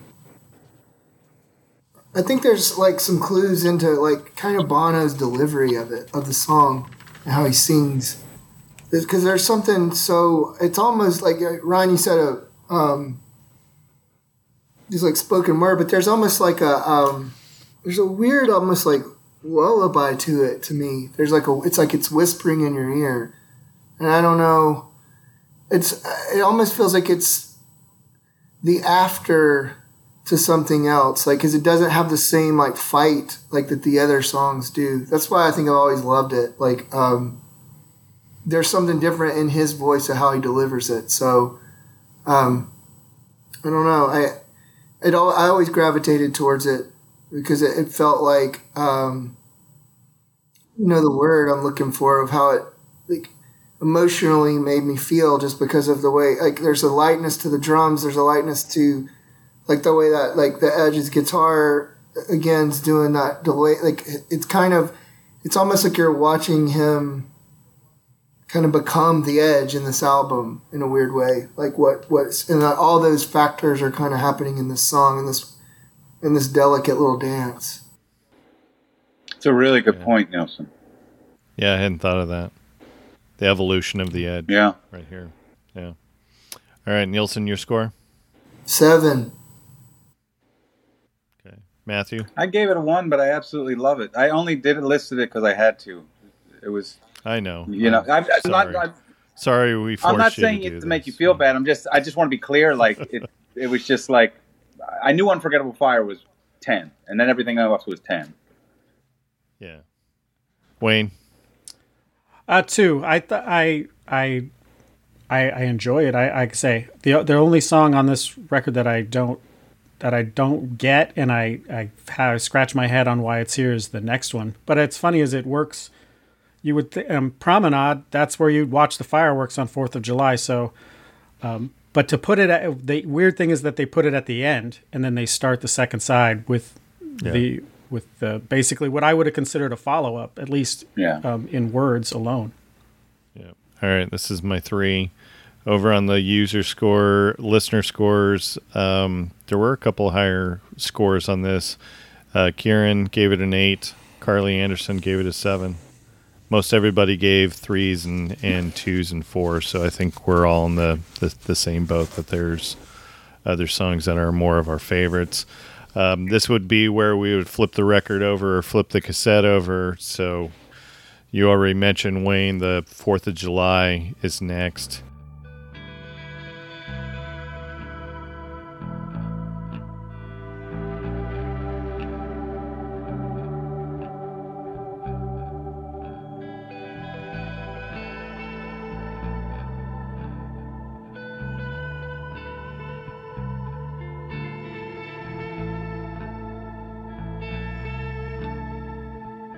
And it is the instrumental song on this on this album.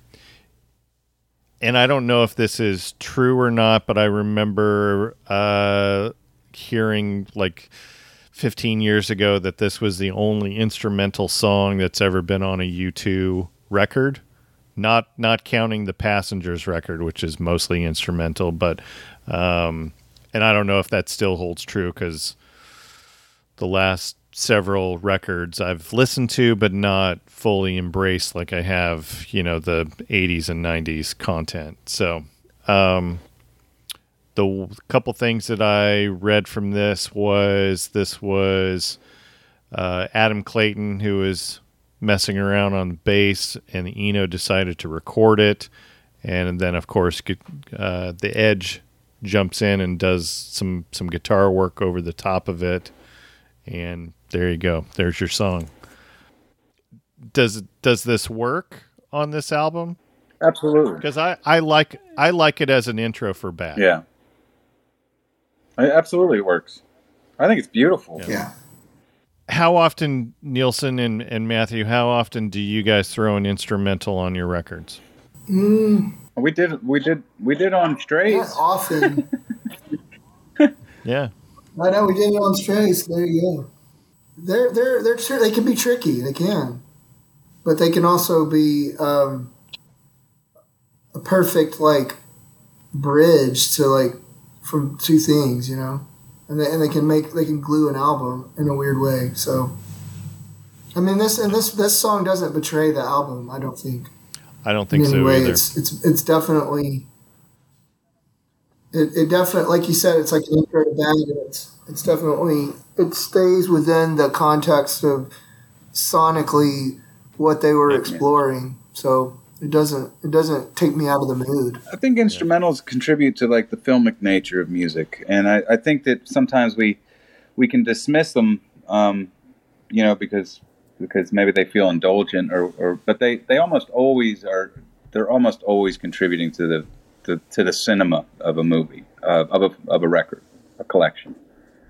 You know, I was going to say we just, but Wayne um, bowed out of the George Harrison "All Things Must Pass" episode that we that I recorded, and um, there is some self indulgence on sides four and uh, I'm sorry, sides five and six of that particular album because it's mostly instrumentals, and yeah, it does feel so, pretty indulgent on on that particular record. But I, I see where you're saying like on on this it's not super long you know and it's it's just right it's it's um all right so it didn't track very high for all of us this was my one wayne It was also my one, and like I say, I thought it was oddly done, and I, I, but I like it. Uh, like uh, Neilson and, and Matthew said, it, it fits because to me, it's, it's breaking the mold. Like this isn't how you know we're a rock band, and we don't typically start side two with a,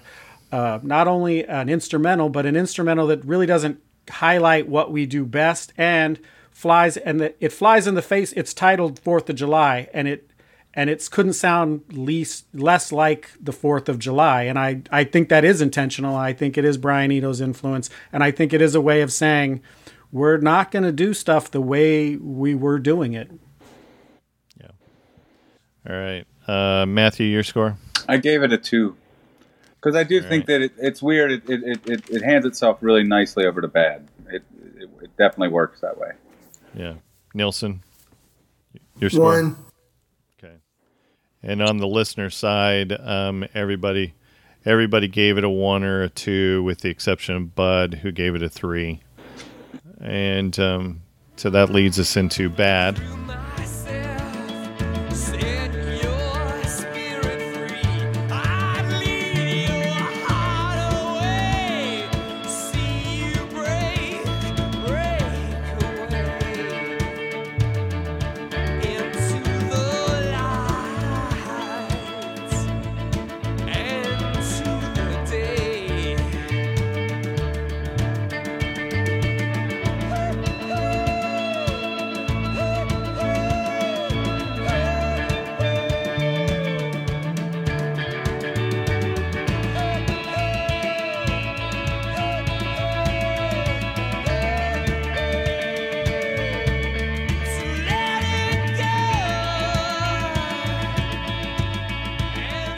we've already alluded to a couple different times Wayne talking about, you know, a song about heroin because it is. Um, so let me let me just throw the gauntlet down here. All right, we've already talked about Wide Awake in America. The recorded, the live recording that's on Wide Awake in America is my favorite song from U2 and my favorite song ever. Like when that comes on, I stop whatever I'm doing. I finally got to see U2 a couple years ago when they did the, um, you know, the the the Joshua Tree 30th anniversary tour. They played a couple songs ahead of time before going into the full album. They played this song, and I cried. I don't cry very often, um, and especially not at concerts. But I cried at this. Um, so I love this song. It touches me in all the, all the spots. So I'm just throwing this down. This is my 10. Now you guys can talk all you want about about this song because like I could spend I could spend the next hour t- telling you how much I love this song. It's a phenomenal song. I think the the thing that that kept it from being my top score is that this isn't the best version of the song. Like you you said, um, it has an energy live that isn't captured on this recording, and it's on every live. I listened to a couple, and the one I ab- I love the most is is the somewhat indulgent 13 minute Live Aid performance. I think that is that's my favorite, and I love what I did think was cool, so and I can't be an accident. Is he uses he starts with Satellite of Love when he when he intersperses a song, then he in towards the end he puts in Ruby Tuesday, uh, Sympathy for the Devil, and then he finishes with a Walk on the Wild Side. Lou Reed and Keith Richards, possibly the two most famous users of the drug heroin. I, I, that's not an accident. That can't be. Don't. I don't know. Maybe I don't know, but yeah, that and and I when I say that the live version is my favorite song ever, um, it doesn't it doesn't detract from this recording. I've I listened to this recording in a different light, similar to a sort of homecoming. That's also on Wide Awake in America, but I, I like the album version of, of that song better than the, the, the live version. The I feel like there's they're just different, a little bit different songs, but I, yeah, I still love the I still love this version of it as well. So it's my ten. What do you got on this, Matthew? It's just a, it's uh, one of the first songs that like just put me in that place that only music and and love can. You know, um, it's it's it's it's the sound of road noise. You know, um, it reminded me my brother who's had a lot of trouble. It reminded me of my brother. Um, I didn't know at the time what the song was about when I was a kid. You know, um, Right. it's funny how those things tend to work. How uh, you know you just kind of instinctually find uh, intersections. You know, but it, again, it, like like you guys are saying, it, it's it's just it's a, it's it's it's a song of kind of pure magic. You know. Um, you know, it's it's hard to explain to younger people who didn't experience part of U2. They didn't experience it the first time. You know, um, just like for me, like when I go back and I go back and I love early Stones, I don't think it's quite the same as being there and hearing it for the first time. You know, um, I love it, uh, but you can't quite appreciate how different it actually was. Um, and and I will say that there are some very De- Zeppelin. There's some very Zeppelin uh, features going on in this song, uh, with the the fact that it's the three piece and it, it's it's tribal and it's so wide. It's almost like Zeppelin slowed down on heroin. um, Neilson, Neilson, you got anything on this one? On bad? Yeah, I mean it's. I, I agree with everything everybody's saying. I mean, what like I love that version on the on the EP, the Wide Awake in America EP. I mean that. But this like it just kind of speaks to how great the song is and how many different times we've heard him perform it. That like in all these different cases, the song still holds up. I mean, I was just looking at those lyrics uh, because I didn't know. Like, I mean, I wasn't aware of the drug like meaning when I first heard it.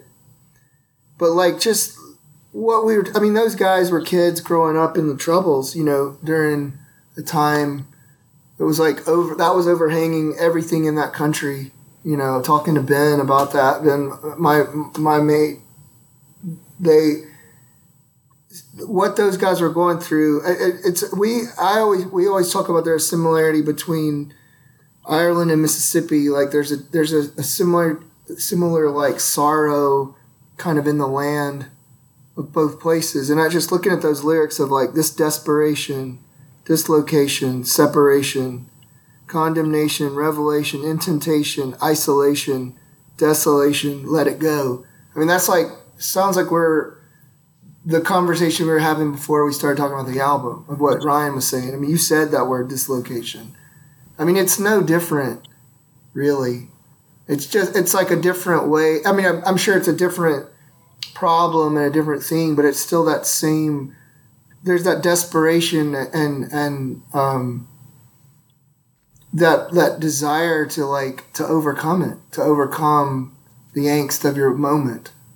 I think, and I think that's what that band just they just swung as hard as they could every damn time, and that is why I think we all like are responding to it. Yeah. I could dissect the so fade away to let it go. I, I've dissected that so many times in my brain Yeah. where it's like, do you do you do you clean break it or do you or do you fade away? Can you fade away to let something go? um. Anyways, And what I like is from a from a songwriter perspective is when you read it, um, he's it's coming from both sides, and it's hard to sometimes tell where. So it's it's about a person who's addicted to heroin and a person who loves someone Yeah. who is addicted to heroin, and it's almost uh, it's difficult at sometimes to you could read them either way, um, but there's definitely two people or two perspectives in this song. again, it's walking the wire, man. It's walking the wire. All right. Uh, I already laid down. This is my ten. Wayne, Nine. Matthew. I gave it a seven, but it's a ten. All right. Neilson. Nine. All right. Spoiler alert, this is our top song.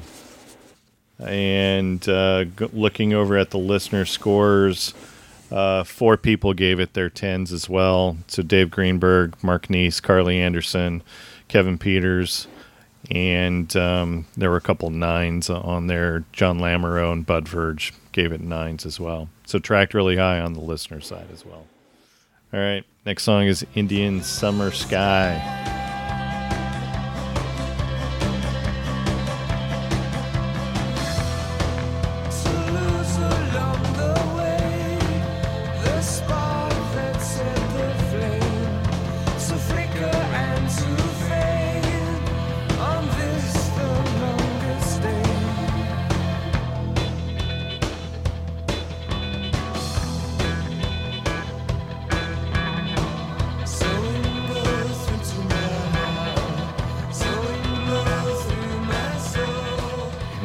Got no notes on this one.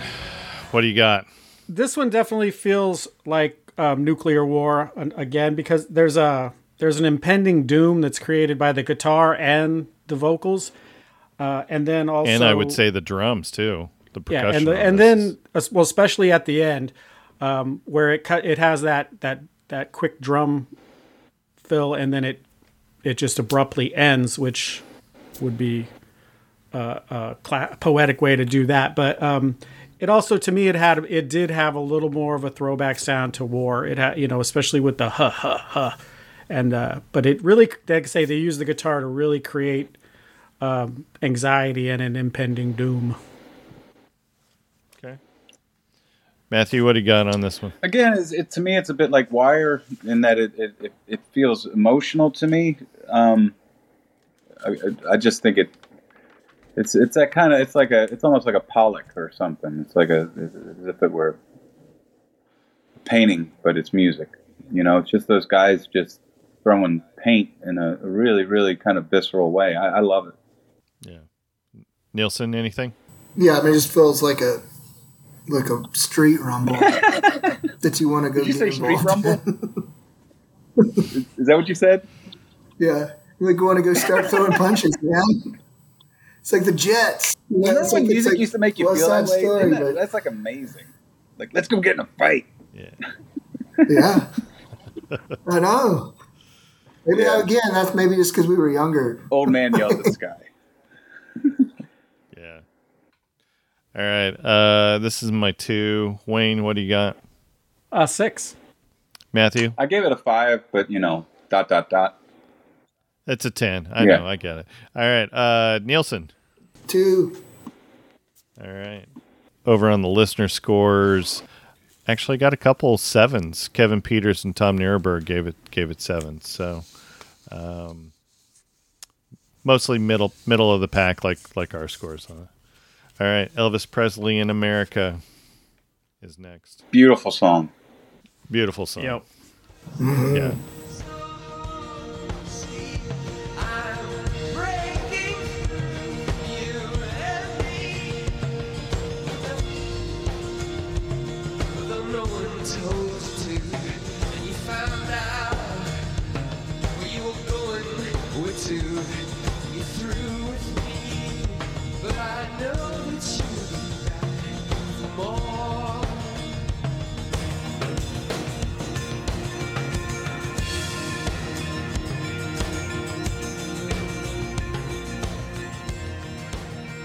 And again, going back to what you were saying, Wayne, about their fascination with America, yeah, here it is.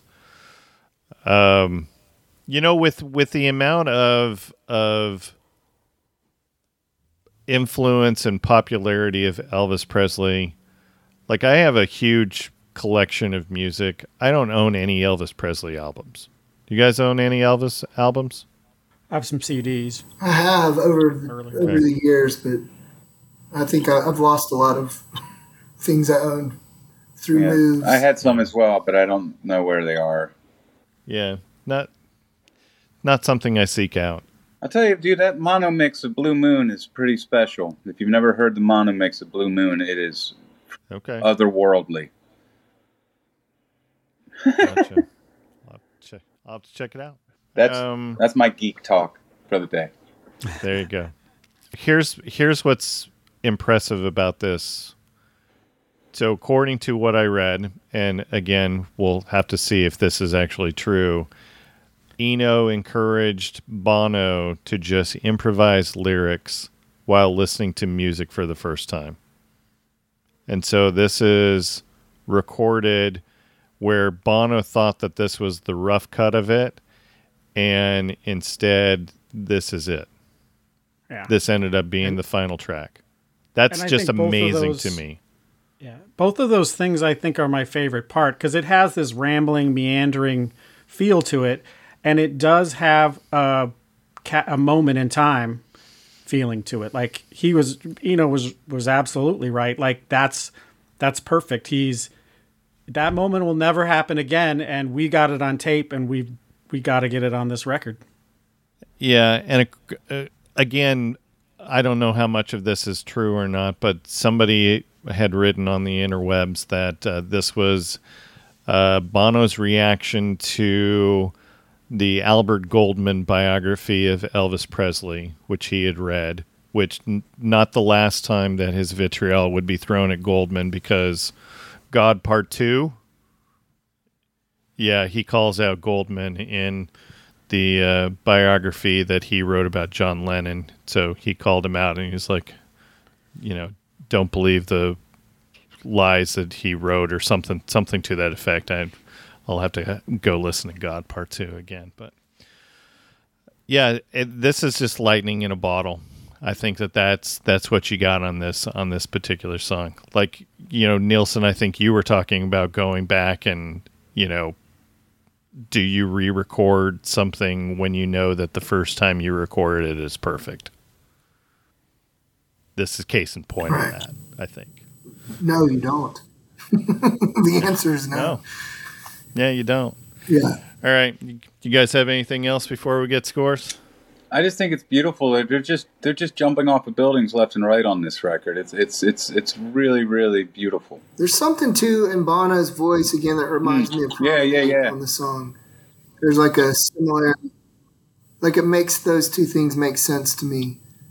Um, like it's a softness that's different than the rest of the record, and that acoustic that comes in on that song is like so badass, and like that out of nowhere, it's like that great uh, jumbo acoustic that comes in on it and just grooves like anything. So I don't know, like it's like they just oh, we'll do that too. We'll take this and make that, like, you know. So I don't know if that was like a reference to the to the king, like of his thing, you know, like on the latest Flame or something. But it's cool. Yeah. All right. This is my seven. Wayne, your score. Also a seven. All right, Matthew, I gave it a six. Neilson. Four. Okay. Um, on the listener side of things, did track super high with the exception of Kieran Flanagan, gave it a nine. John Lamoureux gave it a seven. Uh, most people gave these twos and threes and fours. All right. And then we're going to wrap this up with MLK.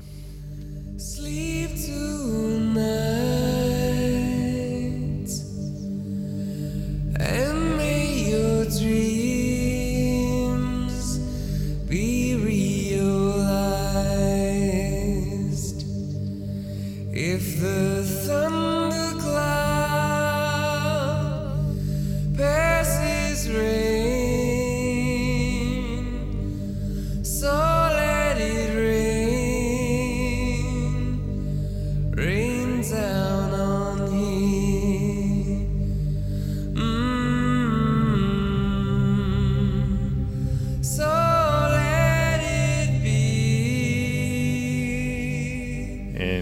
Yes, this is not the first time we've talked about Martin Luther King um, today.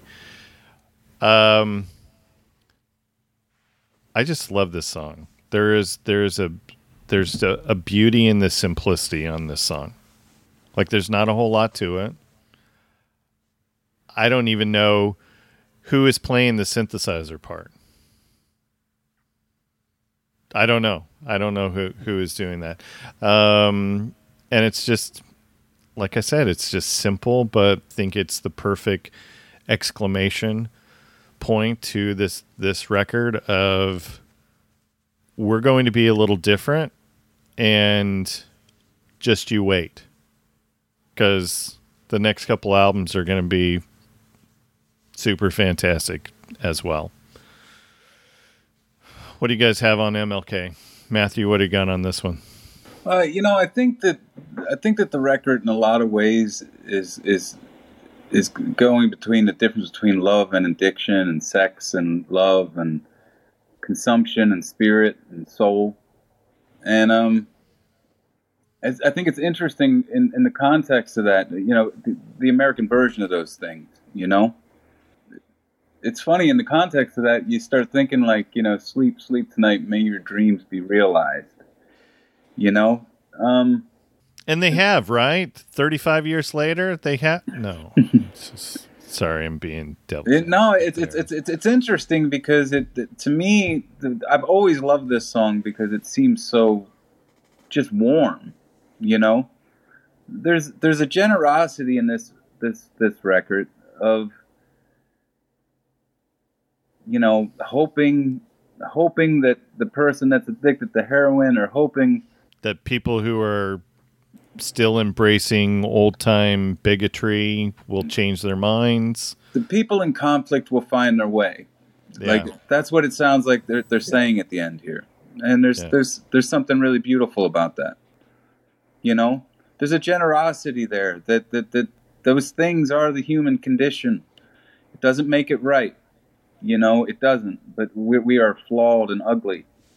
Um, but I guess the record is saying, but you- you can actually be beautiful.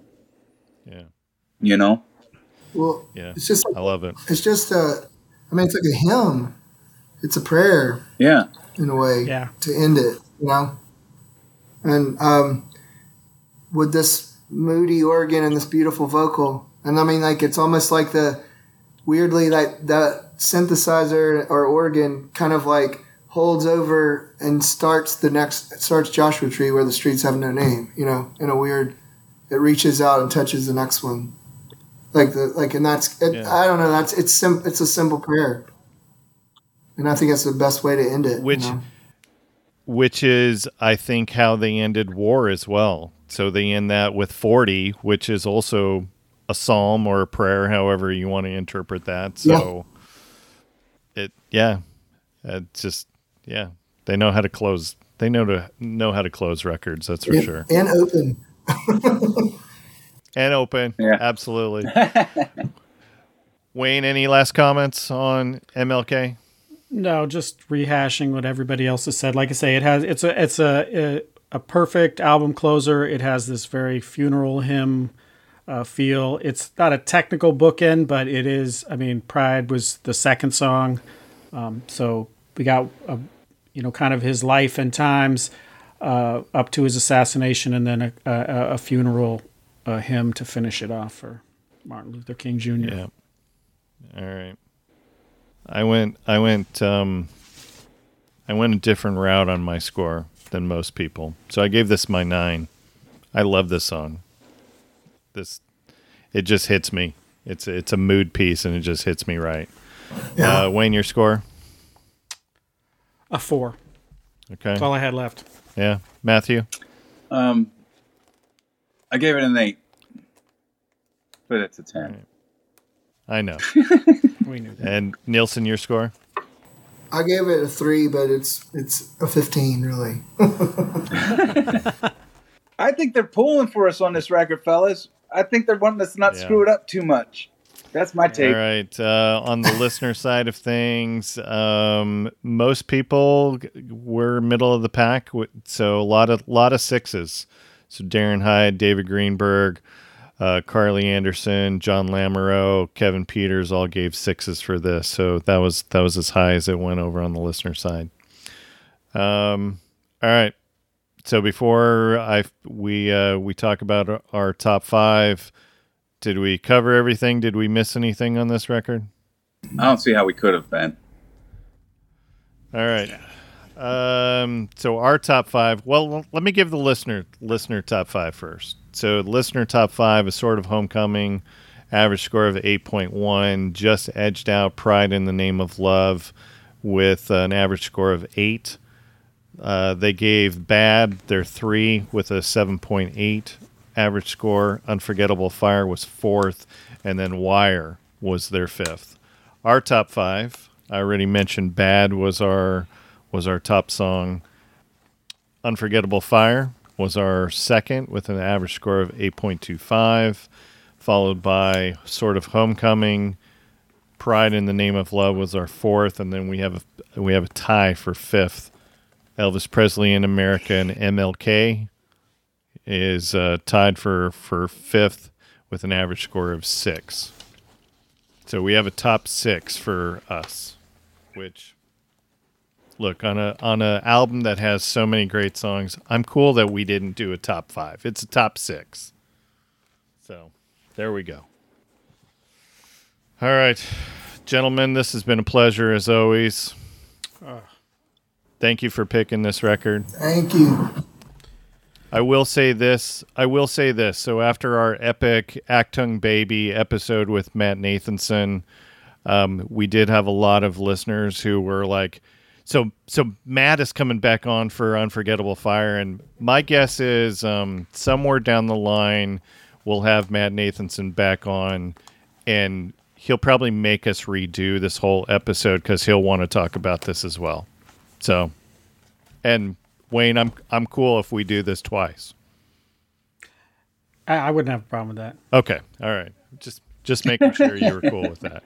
All right. Um so so I know that you guys we already talked about where they can find you on the socials and all that. So where can they find Strays? Where can they find Strays music? Tell them, Ron. Where can they find Stray's music? Uh, Google, Google, Google machine. machine. All right.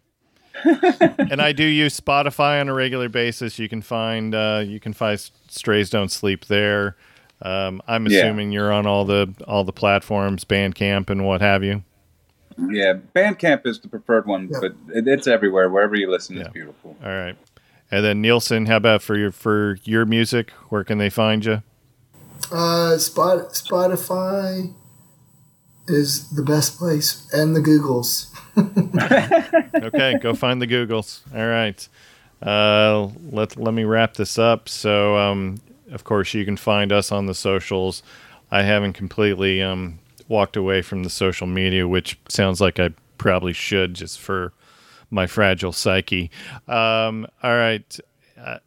So last time, last time we had you on, Matthew, we asked you the question of uh, who do you know that we don't know, and uh, you hooked us up. you hooked us up with with David from David and David fame, and uh, chatted about Talking Heads. So, anybody else out there that uh, we should be talking to, to about one of their favorite records? Neilson knows a ton of people. Neilson, who do you think they should talk to? You should have, um, like, God, you should have Sam Baker on. Yeah, Sam Who was that again? Like, it would be amazing. Sam, Baker, Okay. Yeah. from he's from Austin, Texas. yeah, really beautiful He was writer. um, Okay. blown up. Uh, he was blown up in a train bomb in the eighties, um, in in uh, Machu Picchu. Like he, he's like one of the most fascinating stories. He's an amazing writer, amazing writer, Okay. All right. and and, and painter, an amazing painter. So Gotcha. All right, we'll chat offline on that. Um, all right, just as a reminder, you can find all of our old episodes. Go to recordsrevisitedpodcast.com. Uh, you can find us on the socials at Podcast Records on Twitter, uh, and just find us on Facebook. Just search for Records Revisited Podcast. Wayne's on the Instagram. Where are you at there? Records Revisited podcast. And then, of course, make sure you go check out our Patreon if you want to get your episodes a week early. And if you contribute at the guest revisitor level, you can join us on an episode to talk about one of your favorite records. Just go to patreon.com slash records revisited podcast. So thanks for listening. Please go support the arts now that we're getting back to live shows, make sure you go find your favorites and go support them. Be sure to buy a T-shirt of the band, um, or just buy a regular Black Hanes T-shirt. That works too, according to Matthew and Neilson. Uh, visit a record store, and not just on Record Store Day. We are Records Revisited, and we are out.